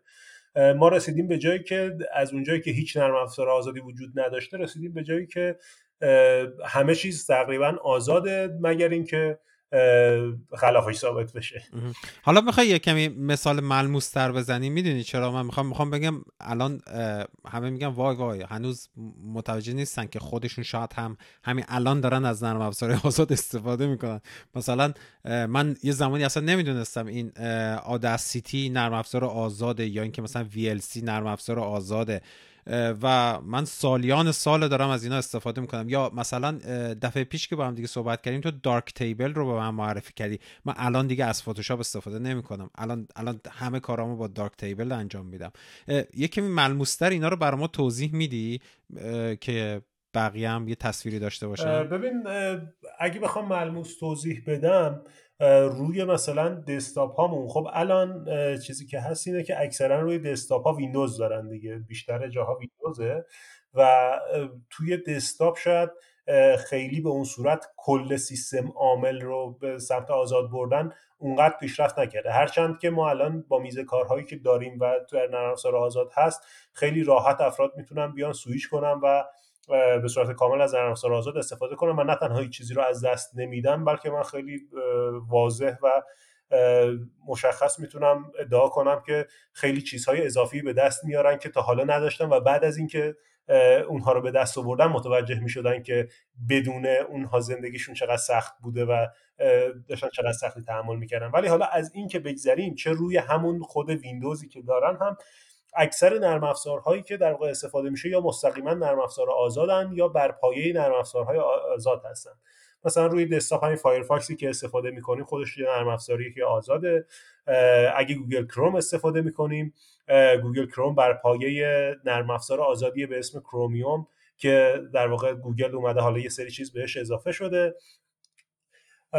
توی اکثر نرم افزار اگر که edit صدا می‌کنیم Audacity هست که نرم افزار آزاده. اگر که فیلم و اینا ببینیم VLC هست نرم افزار آزاد media center می‌خوایم Kodi هست که نرم افزار آزاد تقریبا بهترین نرم افزارها توی هر حوزه ای نرم افزارهای آزاد هستن و خیلی از مردم هم همین الان در حال استفاده هستن. شاید اکثر افرادی که دارن این پادکست رو میشنون اگر برن حساب کنن و نگاه کنن که کدوم نرم آزاد هستن کدوم نیستن یه آدم عادی نزدیک مثلا 70 80 درصد نرم افزارهایی که روزانه استفاده می‌کنه احتمالا نرم افزار آزاده. و حالا روی گوشی ها که خب خیلی مشخص دیگه. اون اندرویدی که در واقع استفاده میشه بر پایه iOS که یک سیستم عامل آزاده. گوگل مثلا همون کروم یه سری تغییراتی حالا روش داده Google Play Service و اینها رو بهش اضافه کرده ولی اون base ماجرا همچنان نرم افزار آزاده. اکثر نرم افزارهای اندرویدی که در واقع استفاده میشه و نرم افزارهای پایه سیستمی هستن نرم افزارهای آزاد هستن. و مصطفی هم در واقع همیشه میگه میگه ما شاید توی خیلی زمینه ها بهترین نباشیم. ولی امکان بهتر شدن و اینا دست خودمونه. یعنی ما حداقل می‌تونیم این نرم افزار آزاد رو خودمون توسعهش بدیم. توسعه دادن هم فقط من بگم این نیستش که من کد بزنم. خیلی وقتا صحبت که میشه صحبت این خب من که مثلا برنامه نویس ای نیستم. من که اصلا کد زدم من که اصلا برنامه نویس نیستم. من که اصلا از کامپیوتر سر در نمیارم. صحبت این نیست. صحبت اینه که این آزادی نرم افزار این امکان رو به ما میده که اینو بهبود بدیم. آره من آشپزم و دارم از یه نرم افزاری استفاده می‌کنم توی برای آشپزی. اگر که این نرم افزار نرم افزار آزاد باشه من این امکان رو دارم که اگر یک ویژگی توش نیست به یه نفری که برنامه نویسه پول بدم اون باید برای من اون رو در واقع پیاده سازی کنه. و حالا وقتی که این انجام شد اون ویژگی که اضافه شده برای همه کسای دیگه که داشتن از اون نرم افزار استفاده می‌کردن در دسترسه و همه اونها می‌تونن با اون یه پولی که من دارم میدم پیشرفت کنن. و حالا اگر صد نفر دیگه مثل من باشن هر کدوم از اینها اون مقدار کوچیکی که می‌تونن بهش کمک کنن باعث میشه که یک دفعه خیلی زیاد اون کار انجام بشه. در یک زمان ثابت با یک هزینه ثابت اگر نرم آزاد نباشه فقط یه یه ویژگی بهش اضافه میشه. اما اگر اون نرم افزار آزاد باشه می‌تونه صدها ویژگی در یک زمان با, با یک هزینه خاص اضافه بشه اصلا همه همین نرم افزار غیر آزاد هم کلا همه روی feedback های مشتری یا کاربر سواره دیگه. شما مثلا یه, یه مشکلی می‌بینید مجانی این اطلاعات رو در اختیار مثلا اون کسی که نرم افزار رو ساخته می‌دید بعد اینا جمع میشه یه جایی یه گروهی میاد تصمیم می‌گیره میگه من این استفاده بکنم اینو بکنم اینو نکنم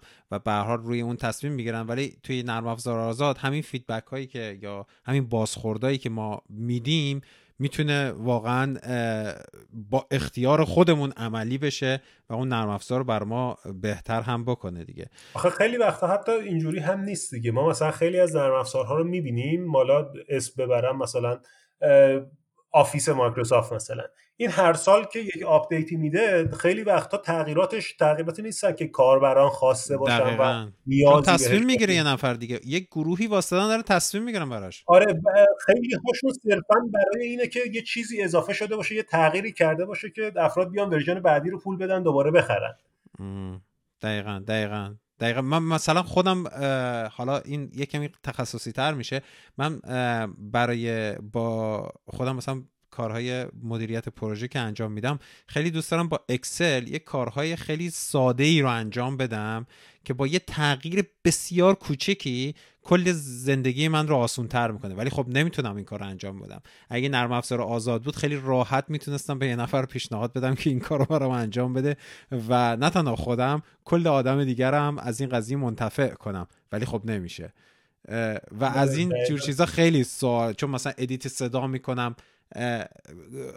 مطمئنم هر کسی که اینو گوش میده با هر نرم افزاری کار کرده باشه یکی دو تا از این مثال ها داره. ولی بیاین فکر کنید که مثلا شما خیلی راحت بتونید اینها رو چیز کنید پیاده کنید روی نرم افزاری که شما دارید و کلی کلی اون رو بهتر کنید و برای بقیه بهترش کنید نه تنها خود حالا خیلی وقت اصلا سوال بهتر شدنه هم نیست همونجوری که گفتم نرم افزار را خیلی وقتا آپدیتاشون بدترشون می‌کنن. من یه خاطره هم بگم خاطره خودم نیست. خاطره یک بنده خداییه که توی سازمان بهداشت جهانی بود. اینو تعریف می‌کرد یه بار واسه من تعریف کرد.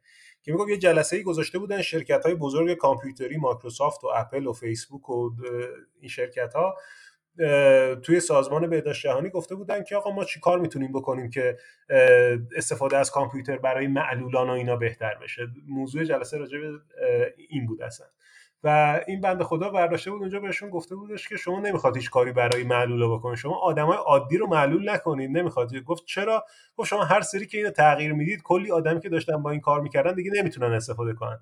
خود من که الان مثلا سنم بالاست انقدر تغییر دادی توی آفیس دیگه نمی‌تونم مثلا با آفیس کار بکنم. شما دارید آدمای عادی رو معلول می‌کنید. حالا الان دنبال این نباشید که برای معلولاشی کار کنید که بتونن بهتر استفاده کنن.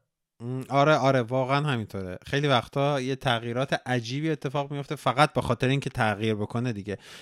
و اون هم از اینجا میاد که مثلا الان نرم افزارها کلی از این نرم افزارهایی که ما تا حالا یه زمانی پول می‌دادیم میخریدیم روی کامپیوتر خودمون بود حالا بعضی وقتا اگر این شماره سریالش رو هم مال خودمون بود می‌تونستیم بین اون بدیم روی نرم افزار روی دستگاه دیگه نصب کنن.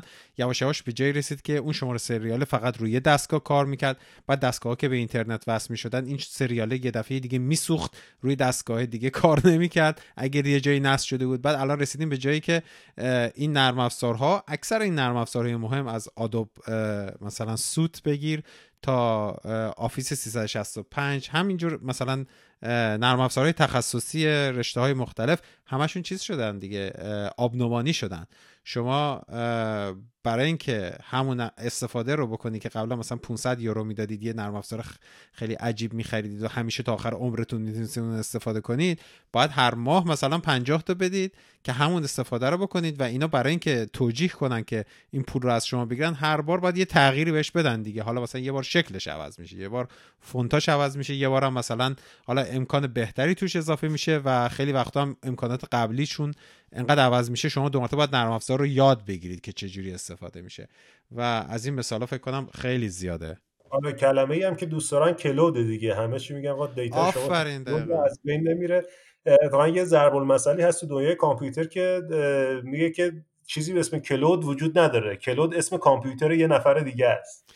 دقیقا. یعنی الان که رو cloud هست data هایی که دیگه دست شما نیستن. شما رو کامپیوتر یه نفر دیگه ای دارین نگهداریش می‌کنید دقیقا الان دیگه بحث cloud computing هم شده که شما دیگه فقط مثلا یه دونه browser دارید یه دونه ببخشید. از این مرورگر وب دارید و دیگه همه کاره کامپیوترتون هم یه کامپیوتر دیگه براتون انجام میده. آره آره. دقیقا این واقعا چیز خطرناکه. یعنی بنیاد نرم افزار آزاد بارها هشدار داده که سعی کنید از این چیزهایی که به اسم cloud میاد استفاده نکنید. برنامه هاتون روی سیستم خودتون باشن. data های مهمتون رو روی سیستم خودتون داشته باشید. software as service substitute رو استفاده نکنید و اینها. ولی خب شرکت های سرمایه داری زورشون بیشتره و تبلیغ می‌کنن و همه رو می‌برن اون متاسفانه انقدر انقدر در واقع تو فضای رسانه صدای اینها بلند هست که اصلا مشکل اینه که صدا به دیگران نمی‌رسه. یعنی مثلا الان ما ممکنه یه مخاطبی حالا با خودش فکر بکنه که حالا اینا رو دارن اینطوری می‌کنن. من بدون مثلا Google Docs چیکار کنم؟ من بدون Google Drive چیکار کنم؟ من بدون Google Calendar چجوری برنامه ریزی بکنم؟ من چیکار بکنم؟ من چجوری مثلا پرونده هامو با این و اون مثلا به اشتراک بگذارم؟ در حالی که ما بهترین شاید حالا نگم بهترین ولی یه راهکار خیلی خیلی خوب داریم به اسم Nextcloud که حتی خیلی خدمات بیشتری از حتی گوگل هم می‌تونه ارائه بده تو فضایی که بعد تازه اون فضای ابری می‌تونه فضای ابری باشه که دست خودتونه. در کنترل خودتونه. حتی شما می‌تونید اونو تو خونتون روی دستگاه کوچیک نسبتا ارزون قیمت هم نصب بکنید. هر روز که اومدید خونه مثلا اینها رو بروز بکنید. اگر به اینترنت وصل باشید چه بسا بتونید از اینترنت هم بهش دسترسی داشته باشید. اینها راهکارهایی هستش که وجود داره. ولی هیچ کس در مورد اینها صحبت نمی‌کنه. و از اون طرفش یه صحبتی که محمد کرد در مورد اینکه شما الان آبونمان در واقع می‌خرید و استفاده می‌کنید مسئله این هستش که ما اگه اشتباه نکنم دو سال پیش یعنی حتی اوضاع در واقع اینم نیست. یعنی شما حتی پول این آبونمان هم دادی.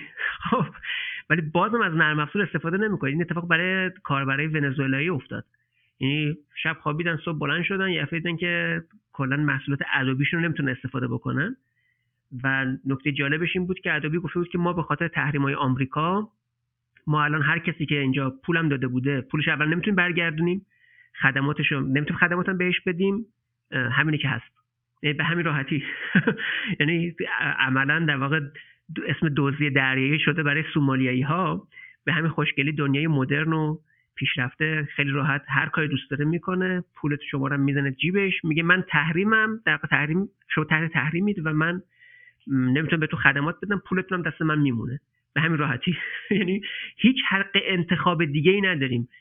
و این خیلی خطرناکه. حالا تو ممکن بگیم حالا فتوشاپ بود حالا مثلا فتوشاپ رو می‌گیریم کرک می‌کنیم یه کار دیگهش می‌کنیم. و تو دنیایی که همه چیز ما داره میاد سمت دیجیتال یعنی این اتفاق بخواد بست پیدا بکنه که به راحتی می‌تونه بست پیدا بکنه. یعنی عملا یه دفعه شما کافی دنیایی رو تصور بکنیم که همه چیز اون وصل الان تو عملا اینطور هست دیگه اینطور نیست. تو ایران الان شما خیلی از خدمات رو بخواید استفاده بکنید. یه شماره تلفن حتما باید وارد بکنید. کد ملی احتمالا یه جاهایی باید وارد بکنید. به محض اینکه یه اتفاقی بیفته میگه آقا این شماره رو ببندید. یعنی یه دفعه همه خدمات شما یه سریالی هستش. سریال آینه سیاه اگه اشتباه نکنم بلک میرور یه قسمش دقیقا اینجوری هست. افراد تو شبکه های اجتماعی امتیاز می‌گیرن میرن بالا. و دقیقا یه اتفاقاتی میفته به صورت در واقع دومینووار افراد میان پایین. این اتفاق دقیقا می‌تونه رخ بده و ما واقعا تو دنیایی که اینجوری که داریم میریم جلو براش هیچ یعنی هیچ راه فراری ازش نداریم.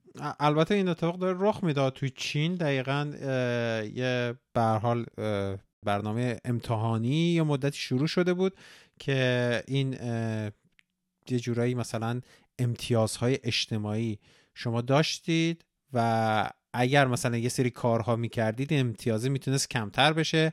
اگر از یه حدی کمتر می‌شد خب بلیت قطار نمی‌تونستید بخرید. اگر از یه حدی کمتر می‌شد دیگه مثلا حق بیمه که می‌دادید بیشتر می‌شد. همین الان این سیستم امتیازی اجتماعی تو چین داره اتفاق میافته. و اینجا دو مرتبه مثلا ما برمیگردیم به همون موضوع مثلا سرمایهداری نظارتی که وقتی که از شما این همه اطلاعات دارن به راحتی شما رو می‌تونن اینجوری کنترل کنن. حالا ما الان توی اروپا فکر می‌کنیم خب نه مثلا گوگل شرکت خصوصی نمی‌دونم فیسبوک شرکت خصوصی این اطلاعات در اختیار دولت قرار نمیدن و اینا. که البته من تو اون قسمت های دموکراسی در کار سرمایه نظارتی اصلا گفتم مثلا اینطور نیست. گوگل گوگل با دولت آمریکا هیچ فرقی نداره.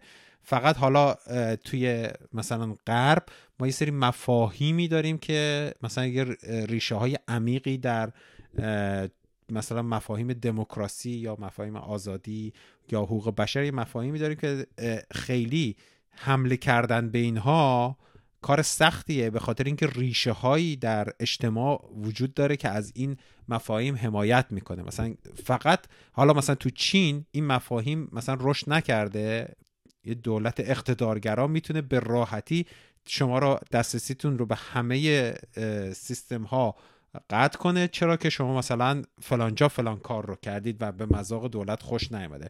و به راحتی هم با تمام این که با تمام اطلاعاتی که از همین سیستم های نظارتی خودشون توی اینترنت دارن مثل مثلا بایدو یا مثلا ویچت کاملا می‌تونن همین چیز رو کنترل کنن. می‌تونن تشخیص بدن که شما در هر لحظه کجایی در هر لحظه چه کار می‌کنید چه چیزی خرید می‌کنید.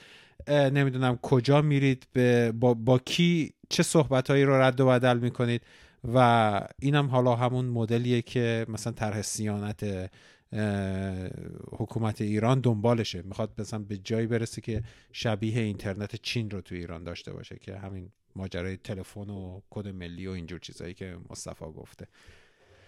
خب دوستان بیا حالا راجب این صحبت کنیم ما به عنوان مثلا یه فرد یا یه گروه یا مثلا یه استارتاپ یا یه بنگاه اقتصادی چطوری می‌تونیم به این جنبش کمک کنیم؟ یا اولا چطوری می‌تونیم ازش مثلا از این نرم افزارها استفاده کنیم؟ کجا می‌تونیم پیداشون کنیم؟ چجوری می‌تونیم راجبشون بیشتر یاد بگیریم؟ و اینکه مثلا چجوری می‌تونیم به این جنبش کمک کنیم؟ من چون به نظرم این موضوعی که فنی میشه دانیال فرد بهتری باشه برای صحبت کردن در موردش استفاده کردن که خب خوبه. یعنی استفاده کردن که همین الان همه شرکت ها دارن استفاده می‌کنن. و تو بحث توسعه و اینها که شد من بخوام مثال بزنم. عملا الان دنیای وب عملا دنیای نرم افزارهای آزاده. یعنی دنیایی که بر اساس نرم افزارهای آزاد داره میره جلو. و خب کسی که یه مقدار سنشون بیشتر هستش دنیایی رو یادشون میاد. اینترنتی که با اینترنت اکسپلورر یکی بود. یعنی اصلا اینترنت اکسپلورر لوگوی اینترنت بود. هر جا می‌خواستیم بگیم اینترنت یه لوگوی اینترنت اکسپلورر میذاشتن اونجا خب. و اینترنت اکسپلورر کار خودش رو می‌کرد دیگه. اصلا کاری نداشت بقیه چی کار می‌کنن. برای خودش هر کاری دوستش می‌کرد. و عملا به لطف در واقع مرورگرهای آزاد و استانداردهای آزادی که درست شده برای فضای وب الان ما شاهد این هستیم که Internet Explorer به تاریخ پیوسته. دیگه وجود نداره.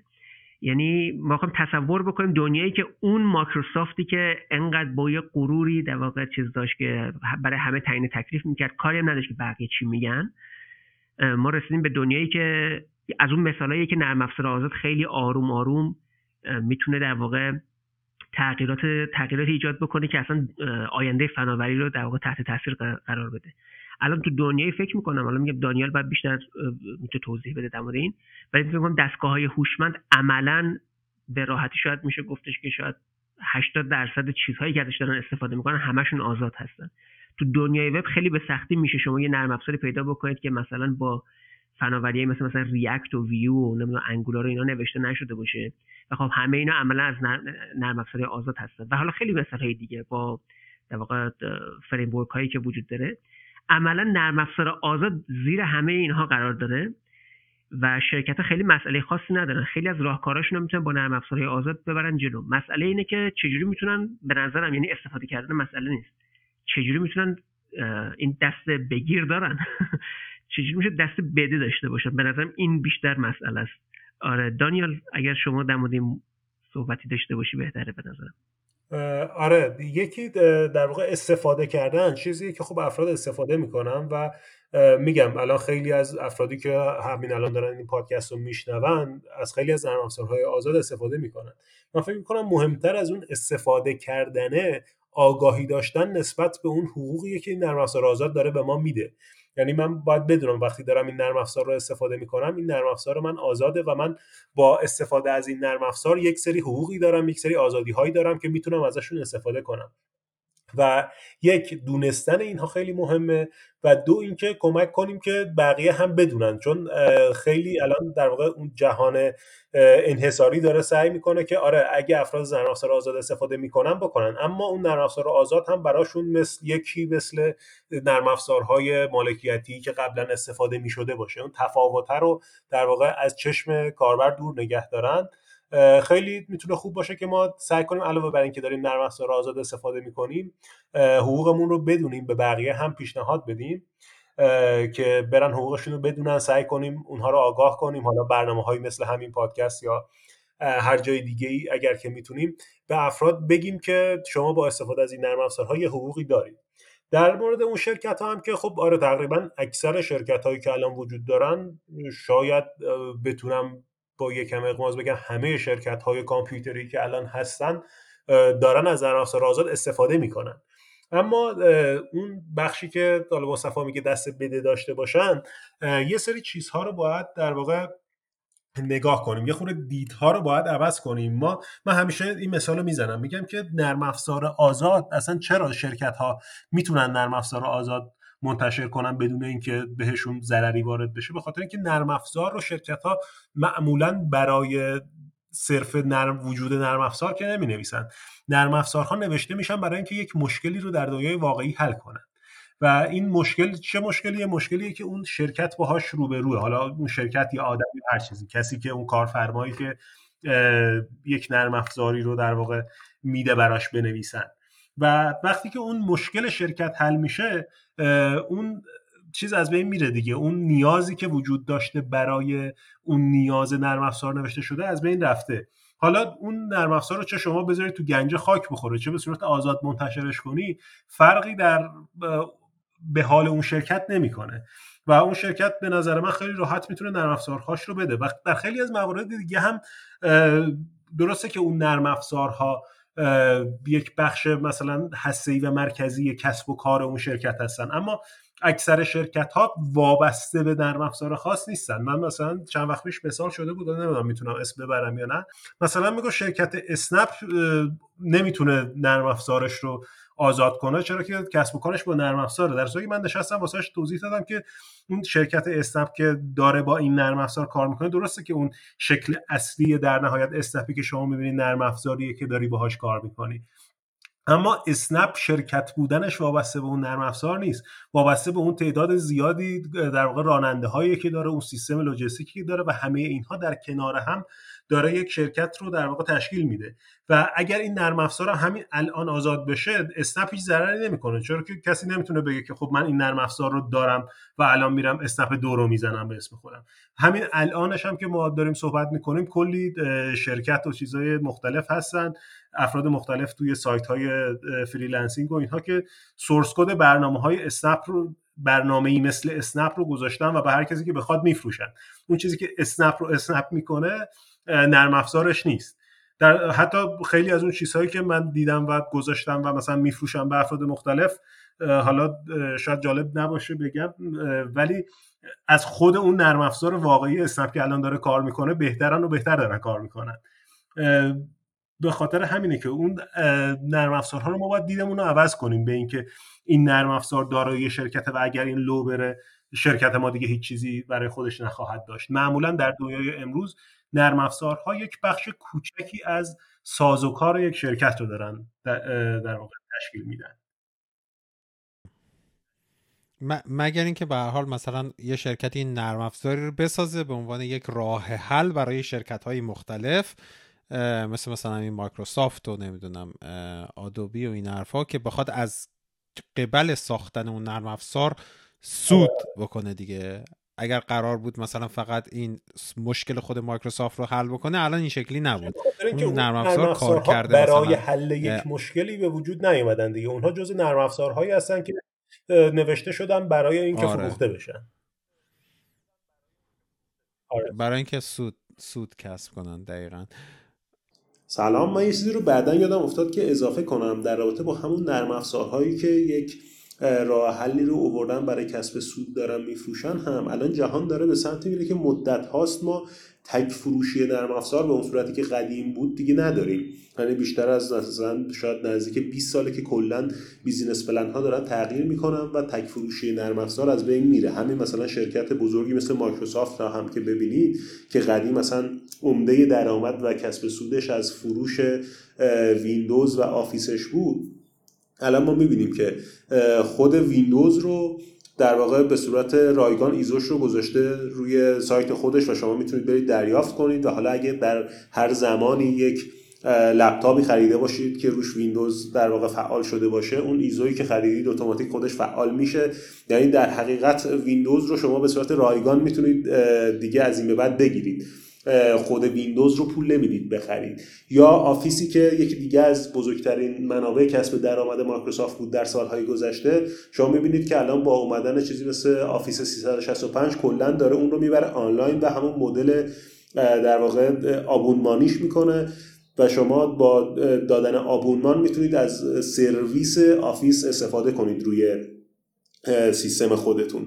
بنابراین این نرم افزارهایی هم که به صورت خاص و استثنایی بودن که تا قبل از این برای یک حل مسئله به وجود نیومده بودن هم اصلا در دنیای امروز خود به خود دارن از بین میرن و دیگه محل بحث ما خیلی نیستن. فکر کنم هنوز بشه راجع به این قضیه بحث کرد که ما به عنوان یک فرد چجوری می‌تونیم به نرم افزار آزاد کمک کنیم. حالا غیر از اینکه مثلا اگر من دیولوپر نیستم با استفاده کردن با آگاهی دادن با فیدبک دادن می‌تونم کمک کنم به این جنبش. آیا راه دیگه هم وجود داره؟ یا مثلا چیز دیگه آره ببین هست دادن خیلی مهمه دیگه. چون توی نرم افزار آزاد معمولا اینجوری که افراد یه تیمی هستن که دارن کار می‌کنن نرم افزار رو می‌نویسن و معمولا برای خودشون همه چی درسته. توی شرایط خاصی که در بین این همه مثلا سخت افزارهای مختلف و اینها هست واقعا ممکنه یه سری چیزی بشه یا مثلا مخصوصا برای ماها که فارسی و اینا استفاده می‌کنیم خیلی وقتا توسعه دهنده ها اصلا متوجه این که مثلا در فارسی یه چیزی مشکل داره نمیشن. مصطفی خودش یکی از کارهایی که خیلی مسررانه و سرسختانه داره انجام میده اینه که نرم افزارهای مختلف چک می‌کنه ببینه که با فارسی مشکلی دارن یا نه. خیلی از نرم افزارهایی که الان ما داریم استفاده می‌کنیم روزانه رو حتی خود مصطفی درستشون کرده توصیهشون کرده علاوه بر اینکه گزارش داده که در واقع مشکلی هست خودش هم توسعهش داده و بهبودش داده. الان ما داریم از نسخه های بهبود یافته استفاده می‌کنیم. این خیلی مهمه. یعنی چیز خیلی ساده ای نیست که حالا از کنارش رد بشیم. توی نرم افزار آزاد گزارش دادن خطاها خیلی خیلی مهمتره نسبت به خیلی جاهای دیگه. و آره نرم افزارها هم خیلی هاشون فقط صرفا خود اون نرم افزار و کد نویسی نیستن دیگه. ما برای مثلا نرم افزارها خیلی هاشون آرت ورک می‌خوان افرادی که مثلا کار هنری انجام میدن می‌تونن از طریق انجام آرت ورک و اینا بهشون کمک کنن. نرم افزارهای مختلفی هستن که احتیاج دارن که مثلا یه هزینه های ثابتی دارن مثلا برای اینکه سایتی بالا داشته باشن یا چیزی. افراد می‌تونن کمک حتی مالی بکنن و اون کارها رو انجام بدن. کلا انجام کارهایی که می‌تونه به نفع نرم افزار آزاد باشه خیلی زیاده. و حالا میگم من می‌تونم بعدا فکر کنم بشینم یه سری چیزهایی که به ذهنم می‌رسه رو بنویسم و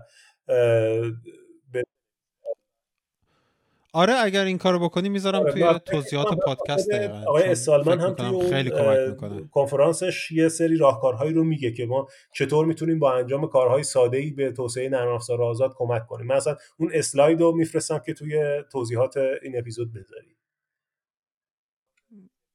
آره خیلی هم خوب خیلی من من یه چیزی بگم در مورد این ماجرا یعنی طبیعتا مشارکت فنی برای کسی که برنامه نویسی بلدن جای خود مشارکت غیر فنی هم که یه مقداری صحبت شد در مورد گزارش کردن ترجمه کردن آموزش دادن و حتی این مثالی که الان دانیال زد در مورد اینکه آقا شما مثلا من می‌تونم تو شبکه اجتماعی نقاشیم خوبه می‌تونم یه نقاشی خوشگل بکشم. من کار گرافیکی بلدم می‌تونم یه پوستر گرافیکی درست بکنم مثلا.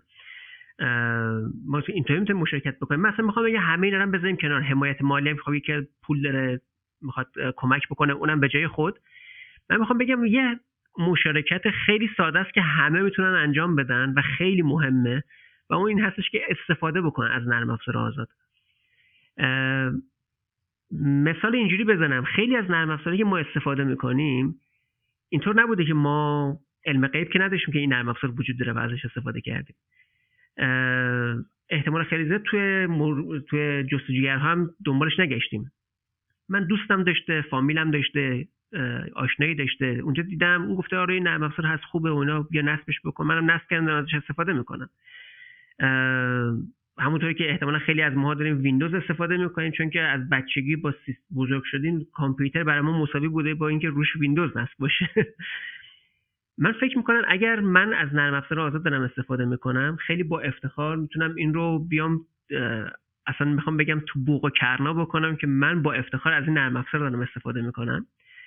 و این دو تا مزیت داره. یکی اینکه وقتی من استفاده می‌کنم دیگران هم می‌بینن میگن که این چیز جالبیه ازش استفاده بکنیم.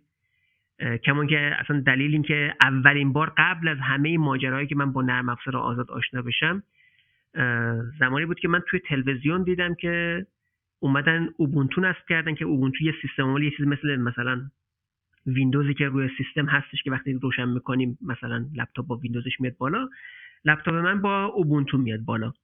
و یه سیستم عامل آزاده یه سیستم گنو لینوکسی هستش. و من اینو برای اولین بار تو تلویزیون دیدم که اینو نصبش کردم و یه محیط گرافیکی خیلی خوشگل داشت که اصلا پنجرهاش تکون تکون می‌خورد ژله‌ای در واقع انعطاف پذیر بود و من خیلی حال کردم باهاش. و دیدن همین اینها می‌تونه به خیلی چیز بده انگیزه بده که بریم نصبش بکنیم ببینیم چی هست. همین چی هسته یه نقطه شروع برای دیگران که بیان از نرم افزار آزاد استفاده بکنن. و جدای از این مزیت یه مزیت دیگه داره و اون این هستش که وقتی ما استفاده می‌کنیم که مشکلاتش رو می‌بینیم و می‌تونیم گزارش بکنیم پیگیری بکنیم. چون یه وقت هستش که من مشکل رو می‌بینم میگه ای بابا اینم که مثلا فلان مشکل رو داشت میذارمش کنار. یا تهش میرم گزارش می‌کنم ولش می‌کنم میرم. ولی اگر اصرار بکنم که ازش استفاده بکنم باعث میشه که من باز هم پیگیری بکنم تا این مشکل حل بشه. و اگر این مشکل حل بشه توی نرم افزار آزاد یعنی مشکل خیلی های دیگه هم حل شده. می‌خواستم بگم که حتی استفاده کردن هم به نظر من یه مشارکت می‌تونه حساب بشه. به شرطی که ما فعالانه در واقع استفاده در واقع. آره آره. آره. هم بدونیم چرا استفاده می‌کنیم به بقیه بگیم بهتر بگیم چرا خوبه که از این استفاده کنیم اثرات اجتماعیش رو حالا اگر کسی توضیح می‌خواد براش توضیح بدیم. و به هر حال این آگاهی باعث میشه که ما بتونیم هر چقدر بیشتر تعداد افراد بیشتری رو داشته باشیم به جایی برسیم تعداد افراد بیشتری داشته باشیم که از نرم افزارهای استف... آزاد استفاده می‌کنه و به جایی برسیم که دیگه اگه کسی نرم افزار آزاد نسازه بگیم بابا کی دیگه از این استفاده می‌کنه واقعا؟ الان یه مثال بزنیم. یه مثال بذار خیلی خوب الان در مورد همینی که گفتیم من بزنم در مورد این بسترهای تماس تصویری.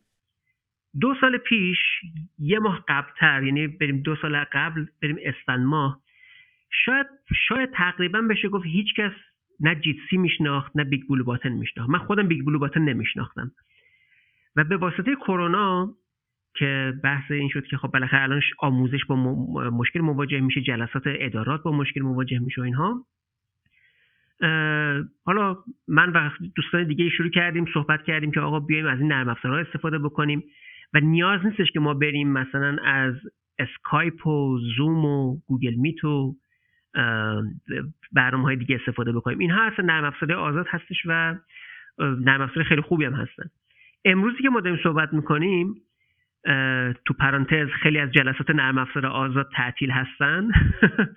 از اون وضعیت های نمی‌دونم تراژی در وضعیت تراژیک وضعیت کمیک نمی‌دونم. ما الان امروز وضعیتمون طوری هستش که الان خیلی از افراد جلساتشون داره با روی Jitsi یا BigBlueButton داره برگزار میشه. خیلی از شرکت ها الان تو ایران اصلا خدمات بسیار سوددهی که دارن خدمات همین فروش در واقع مثلا فروش یک ماهه حساب مثلا BigBlueButton هستش. و دارن ازش سود دارن کسب می‌کنن صحبت درآمد و اینا هم شد. خیلی شرکت ها دارن سود دارن کسب می‌کنن در حالی که خیلی از افراد تو فضای نرم افزار آزاد مینالن که ما چیکار کنیم پول در بیاریم از این ماجرا. و نکتهش این هستش که الان یکی از چیزهایی که خیلی از افراد مسخره می‌کنن به معنی واقعی این هستش که دانشگاه هایی که به جایی که جلساتشون رو روی BigBlueButton و Jitsi اینا برگزار بکنن روی Adobe Connect برگزار می‌کنن. الان مثالی که داشتیم می‌زدیم که وضعیت تغییر بکنه به این سمت که اگه کسی از نرم افزار غیر آزاد استفاده بکنه عجیب باشه. الان فکر می‌کنم یکی از مصادیقش دقیقا این هست. که الان عجیب این هستش که شما چطور چطور الان تو این وضعیتی که این گزینه ها هستن از Adobe Connect دارید استفاده می‌کنید. این یه مثال زندهش بود که الان توش آره واقعا من واقعا نزدیک بود بخندم وقتی که اینو گفتی. ببین آقا مثلا ماجرا همینه که من BigBlueButton من اولش فکر کنم دفعه پیشی که با دانیال صحبت کردم به معرفی کرده بود. من این رو توی ایران به چند نفر از دوستانم که از طریق چیز از طریق آنلاین تدریس می‌کنن معرفی کردم و اونا الان مثلا واقعا می‌گفتم بابا خدا پدرتو بیامرزه که بالاخره یه چیزی با ما معرفی کردی که ما بدون دردسر بتونیم با با شاگردامون در ارتباط باشیم. یعنی واقعا واقعا آره این استفاده کردن این این تبلیغ کردن اینی که ما بگیم که آقا چرا بهتره واقعا؟ به این خیلی خیلی از این نرم نرم افزارا بهتره. من الان هی دارک تیبل مثال می‌زنم که یه سری یه سری امکانات داره که مثلا فکر نمی کردم که به اینا هم نیاز دارم. ولی الان الان دیگه شده مثلا قسمتی از قسمتی از کارهایی که هر روز انجام میدم. انقدر بهش وابسته شدم بعد. و آره یه زمانی می‌رسه به جایی که ما مثلا اگر کسی از این نرم افزار استفاده نکنه همش بگیم خب مگه بیکاری برای چی اصلا دلیل منطقی وجود داره که از اونها استفاده نمی‌کنی؟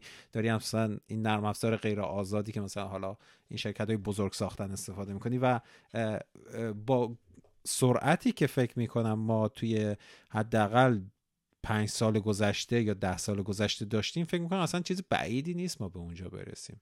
یه چیز خطرناکی البته هستش من نگرانش هستم و اون این هستش که خیلی از نرم افزارهای انحصاری دارن در واقع به سمت این میرن که از هوش مصنوعی تو سیستمشون استفاده بکنن و خب این هوش مصنوعی که استفاده می‌کنن وابسته است به داده ها و این چیزی هستش که ما تو فضای نرم افزار آزاد نداریم.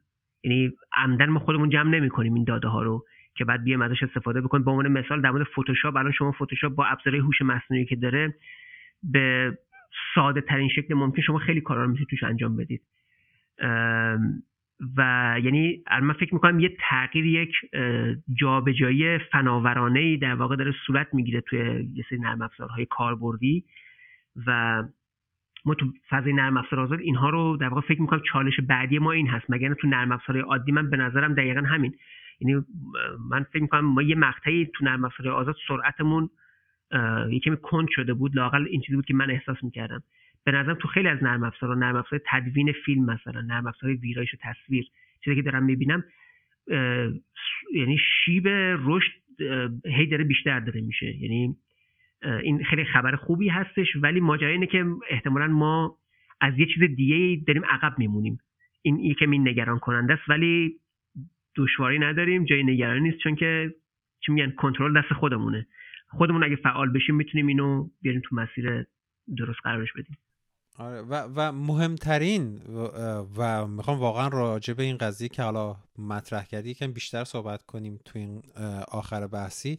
اینکه مهمترین کارکرد نرم افزار آزاد اینه که شما ابزار سرمایداری نظارتی رو که من حالا هی نمی‌خوام آدم ها رو ارجاع بدم به اون قسمت های سرمایه داری نظارتی ولی همون بحث های کوچیکی که مطرح کردیم که با جمع کردن اطلاعات می‌تونن رفتار شما رو در آینده پیش بینی کنن و ازش اطمینان حاصل کنن ما با نرم افزار آزاد داریم ابزار جمع کردن این اطلاعات رو از دست شرکت های بزرگ سرمایه‌داری نظارتی مثل گوگل و فیسبوک و مایکروسافت و اپل و اینا در میاریم. و و این این بزرگترین خدمتیه که ما می‌تونیم به بشر تو این بره از تاریخ بکنیم. الان شما ما سرمایه‌داری نظارتی یه چیزی که مثلا از سال 2000 به بعد یواش یواش شروع شده و به حال سردمدارش هم گوگل بوده با جمع کردن اطلاعات رفتاری ما تونسته ما رو به جایی برسونه که انقدر بهش وابسته بشیم و انقدر تونسته رفتار ما رو در یک سری مواقع پیش بینی کنه و این مازادی که تونسته با فروش این اطلاعات به شرکت های مختلف یا به مثلا استفاده های مختلفی که تونسته ازش بکنه با این مازاد اطلاعاتی که براش به وجود اومده تونسته یکی از بزرگترین و ارزشمندترین شرکت های تاریخ بشه. الان یه،, یه فصل جدیدی هم داره شروع میشه. اون فصل جدید هم همین فصل دنیاهای مجازیه که حالا هم مایکروسافت خیلی سریع دنبالش داره میره هم فیسبوک اسمش رو عوض کرده حتی گذاشته متا. و اونها هم همه وابسته به این نرم افزارهایی که ما امروز به عنوان نرم افزار آزاد ببخشید همه اونها وابسته به نرم افزارن و اینکه یک نرم افزار آزاد باشه ما دقیقا ببینیم داره پشتش چه اتفاقی میفته و چه, چه, چه اطلاعاتی از ما داره جمع میشه یا چه اطلاعاتی جمع نمیشه و این رو کاملا بتونیم به صورت واضح ببینیم. این قدرت رو به ما میده که در آینده خودمون رو تغییر کنیم آینده خودمون رو تعیین کنیم و قدرت تعیین آینده ما در دست ما باشه. یعنی این اصلا یه جوری اون دموکراسی رو حفظ می‌کنه. و من می‌خوام روی این قضیه بیشتر تاکید کنم که اون زمانی که ما دیگه اطلاعات رفتاری خودمون رو دیگه صاحبش نباشیم و نتونیم بفهمیم که چه اطلاعاتی از همون جمع میشه که الان خیلی از وبسایت ها خیلی از مثلا نرم افزارها اینطورن یا اپ های گوشی هاتون ما اصلا نمی‌تونیم ببینیم چه اطلاعاتی داره از همون جمع میشه. و ما حتی الان نمی‌تونیم ببینیم که گوگل و فیسبوک توی دنیای سرمایه‌داری نظارتی توی تعیین رفتار ما به کجا رسیدن. الان بعد از 20 سال از شروع 22 سال از شروع این جنبش نرم ببخشید از شروع این سرمایه‌داری نظارتی ما الان یک منبع بسیار مهمی رو داریم که خانم مثلا شوشانا زوبوف توی اون کتاب اصر سرمایه داری نظارتی ده ها سال روش کار کرده و تونسته بفهمه گوگل توی مثلا سال 2000 مثلا 7 8 داشته چی کار می‌کرده؟ یا مثلا دو دو سال 2015 با اون که اون نرم افزار یا اون بازی پوکیمون گو رو که منتشر کرده ما الان فهمیدیم که اون هدف اصلیش چی بوده.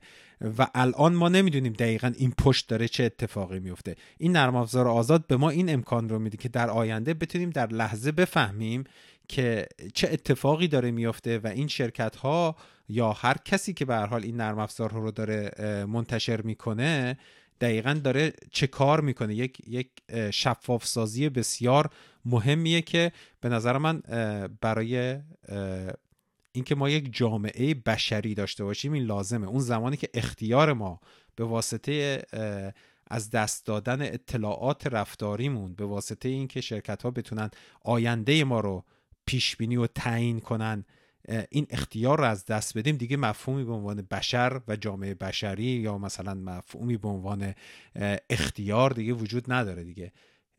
من می‌خواستم اینجا روی این قضیه خیلی تمرکز کنم که نرم افزار آزاد دقیقا این امکان رو به ما میده که آینده از قدرت تعیین آینده خودمون بی اختیار نشیم. آره دقیقا. اصلا نکته نکته کلیدی این هست.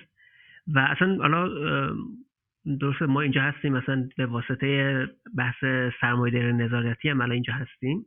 ولی باز من دوباره یه, یه تأکیدی دوباره بخوام بکنم که حتی ما اصلا از سرمایه‌داری نظارتی هم در واقع بخوایم بیایم بیرون نگاه بکنیم همچنان ماجرا اینه. چون که اصلا در هسته اصلا نرم افزار آزاد این نکته نهفته است که همه حق دارن. یعنی نرم افزار آزاد اصلا در تعریفش تعریف فنی نیست. تعریفش در واقع اون آزادی هستی کاربرها باید داشته باشن. و این اصلا معناش اینه که شما نمی‌تونید در مورد نرم افزار آزاد صحبت بکنی در مورد ایده نرم افزار آزاد صحبت بکنی و این رو نادیده بگیری که همه حق دارن. و این چیزی هستش که خب طبیعتا خیلی شرکت ها نمی‌خوان خیلی افراد نمی‌خوان. اصلا من می‌خوام اینو اصلا چیزش بکنم. یعنی اینا فراتر از نرم افزار اصلا نگاش بکنیم.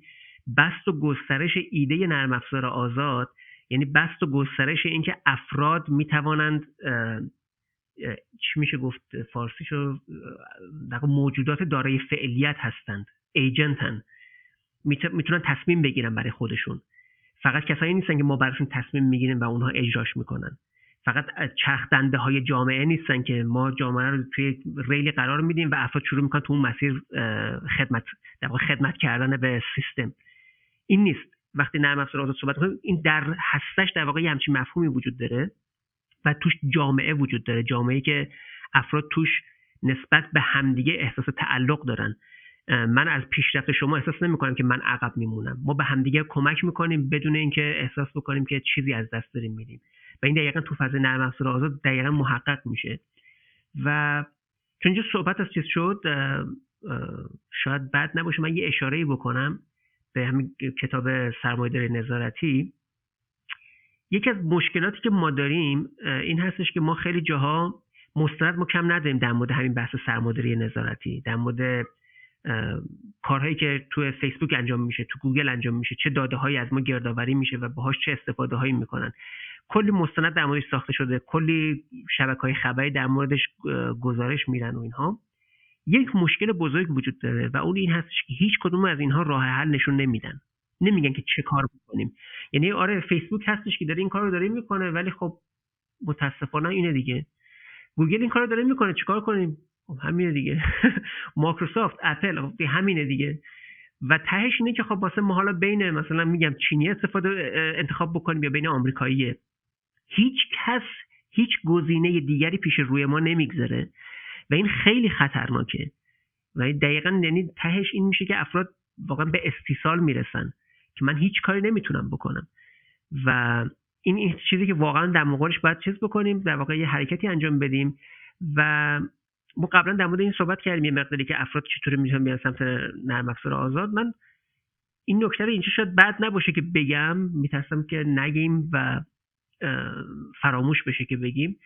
این هستش که خیلی وقتا افراد فکر می‌کنن که برای اینکه از نرم افزارهای آزاد استفاده بکنن حتما باید بیان رو سیستمشون مثلا سیستم عامل لپتاپشون عوض بکنن و اینها که اگه این کارو بکنن خب خیلی خوبه. ولی واقعیت اینه که من به نظرم افراد باید یه کاری که انجام بدن این هستش که اگه فکر می‌کنن این مسئله مسئله حساسی هستش از همین نقطه شروع بکنن که اگه از کروم استفاده می‌کنن به جاش بیان فایرفاکس استفاده بکنن. اگر مثلا برای پخش ویدیو از نمی‌دونم از یه نرم افزار دیگه استفاده می‌کنن بیان از VLC player استفاده می‌کنن یعنی آروم آروم یکی یکی هر چند ماهی یه نرم افزار آزاد رو در واقع بیان وارد زندگیشون بکنن. این کاری بوده که من خودم انجام دادم و به چند نفر دیگه هم پیشنهاد کردم اونها هم انجام دادن و این موفقیت آمیز بوده. یواش یواش یواش یواش شما مثلا می‌بینید در عرض دو سال یا می‌بینید که کلی از نرم افزاری که استفاده کردی رو بدون اینکه احساس بکنی چیزی از دست دادی تبدیل کردی به نرم افزارهای آزاد. و این در واقع کمک می‌کنه که دیگران هم در اطراف ما در واقع ببینن و یواش یواش مهاجرت رو انجام بدن. این نکته به نظر خیلی مهمه که یک مهاجرت دفعی نباید افراد انجام بدن.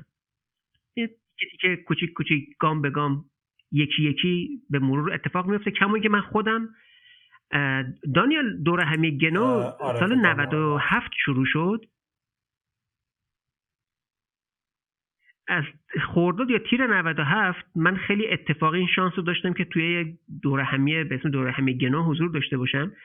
فکر می‌کنم خود دانیال هم بود اونجا که یه جستجوگری رو معرفی کرد به اسم Searx و اون یه دینگ تو کله من زد. گفتم که من از همینجا باید شروع بکنم وابستگیمو به گوگل کم بکنم.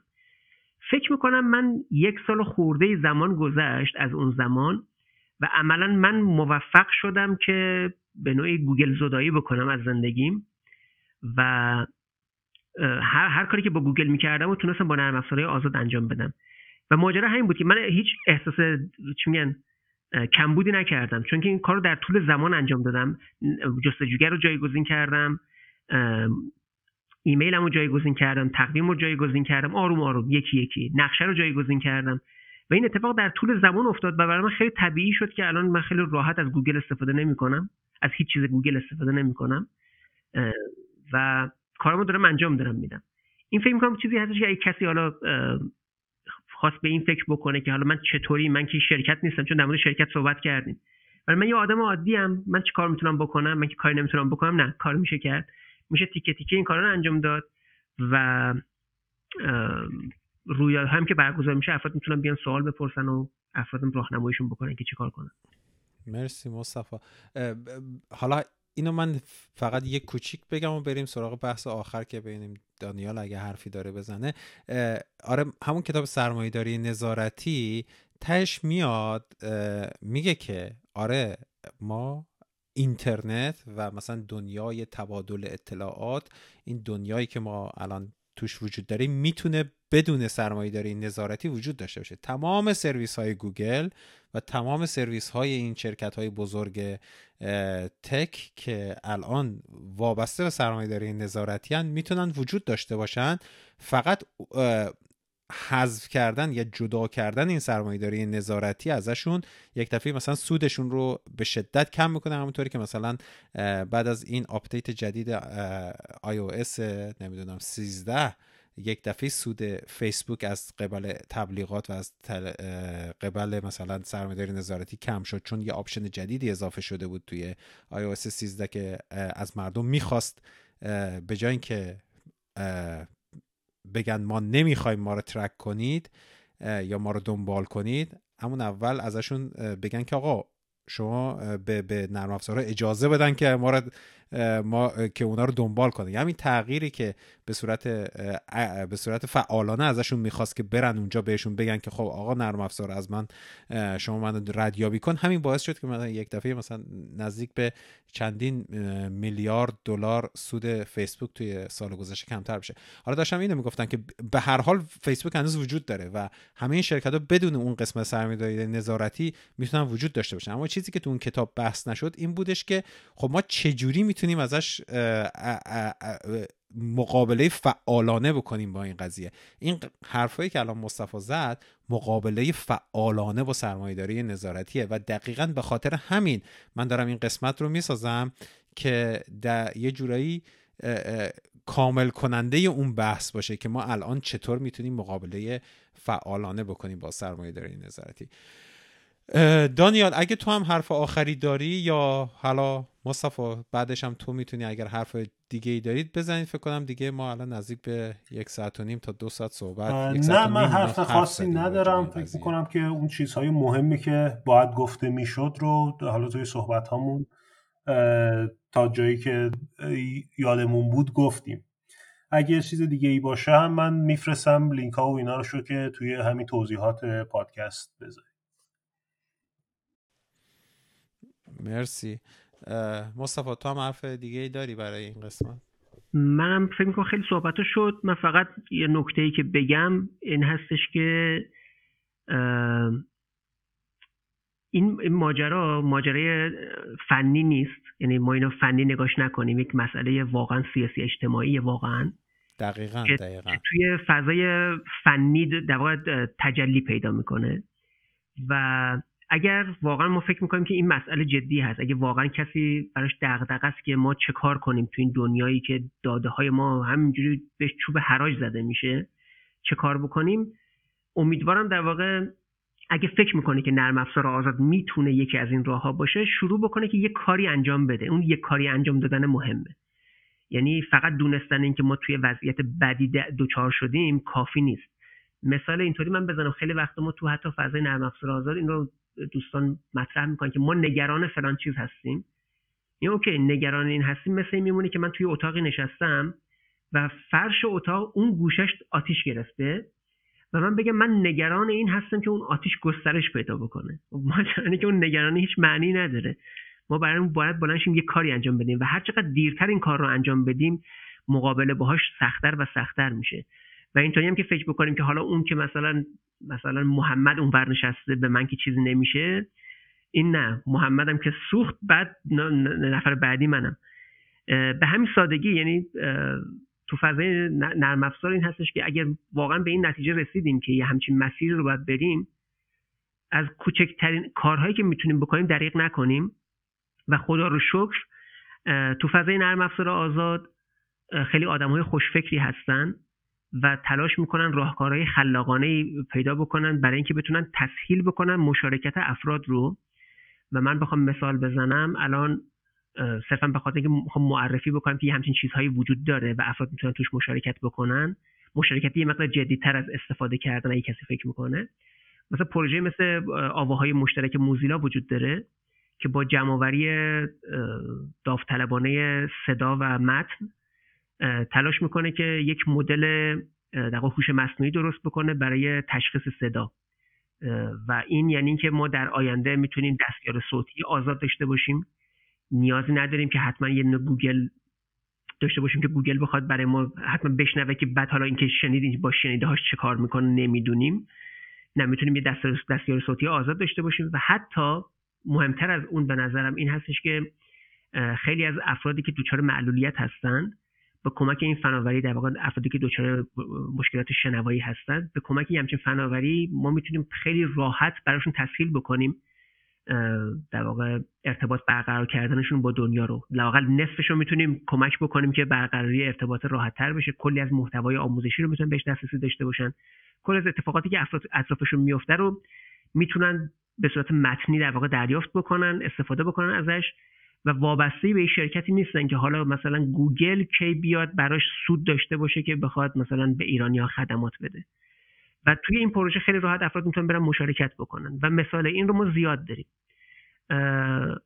خلاصه اینکه فضای نرم افزار آزادی همچین فضایی هست. افراد خلاقی هستن. افرادی که دغدغه‌شون این هستش که ما همگان روی پردازشمون روی رایانشمون کنترل داشته باشیم. و همه هم می‌تونن ولو کوچیک سهم داشته باشن در ساختن آینده ای آزادتر برای رایانش. مرسی مصطفی. حداقل اینجا توی فضای نرم افزار آزاد ما می‌تونیم یک کاری انجام بدیم واقعی و نتیجهش رو خیلی راحت ببینیم. تو خیلی از عرصه های اجتماع واقعا یک عمل مثلا حتی همین نمی‌دونم گرمایش محیط زیست یا مثلا تغییر سیستم اقتصادی دنیا و عادلانه تر کردن شاید عمل یک آدم خیلی خیلی به چشم نیاد گرچه مهمه. ولی اینجا دقیقا این, این امکان وجود داره که با تمام این حرفایی که ما زدیم یه تغییری به وجود بیاریم و این عمل یک فرد ابعاد بزرگی بزرگتری حداقل در قیاس با معضلات دیگه جامعه بشری داره. مرسی و من واقعا ممنونم از شما که تو این موقع شب وقت گذاشتید و این موقع بودید و خیلی استفاده کردیم و امیدوارم شنوندگان هم از این قضیه استفاده کرده باشند. ما توی توضیحات این قسمت تمام این حرفایی که شما زدید رو و هر چیزی که راجع به این قضیه بحث کردیم رو من تک تک میام لیست می‌کنم. اگر راجع به نرم افزاری صحبت کردیم لینکش رو می‌ذارم. اگر راجع به مثلا همین آواهای فایرفاکس صحبت کردیم لینک ها و منابعش رو می‌ذارم که شما خیلی راحت بتونید توی این توضیحات پادکست به این منابع دسترسی داشته باشید با کمک مصطفی و دانیال. و ممنون که تا این قسمت همه ما رو گوش دادید. ممنون از مصطفی و دانیال و تا قسمت بعد. خداحافظ.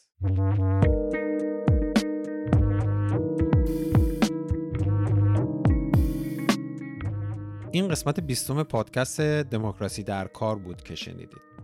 بخش آغازین این قسمت ارائه من برای جشن روز آزادی نرم افزار 1400 بود که اولوش 5 6 ماه پیش به صورت آنلاین برگزار شد و لینک های اون همایش یا اون جشن رو هم براتون می‌ذارم چون خیلی مباحث بسیار زیبا و بسیار مهمی تو اون روز مطرح شده. امیدوارم شما اونا رو هم گوش کنید و لذت ببرید. تو این قسمت می‌خواستم درباره مفهوم آزادی نرم افزار نرم افزار آزاد و اهمیتش با دو تا از کسانی که توی این زمینه بسیار کار کردن صحبت کنم. امیدوارم از صحبت های دانیال و مصطفی لذت برده باشید و من که خودم به شدت استفاده کردم. این قسمت هولش دو ساعت شد. دوست ندارم دیگه بیشتر طولش بدم. امیدوارم تو این شیش ماهی که ما نبودیم خیلی نگران ما نشده باشید. زندگی سخته. کار زیاد بود و واقعا فرصت نبود که به ضبط قسمت جدید برسم. امیدوارم بتونم زمان بیشتری برای این قضیه بذارم. مهمترین زحمتی هم که این برنامه داره ادیت و تدوین و کارهای تولیدی پادکسته که واقعا خودم فعلا نمی‌رسم انجام بدم.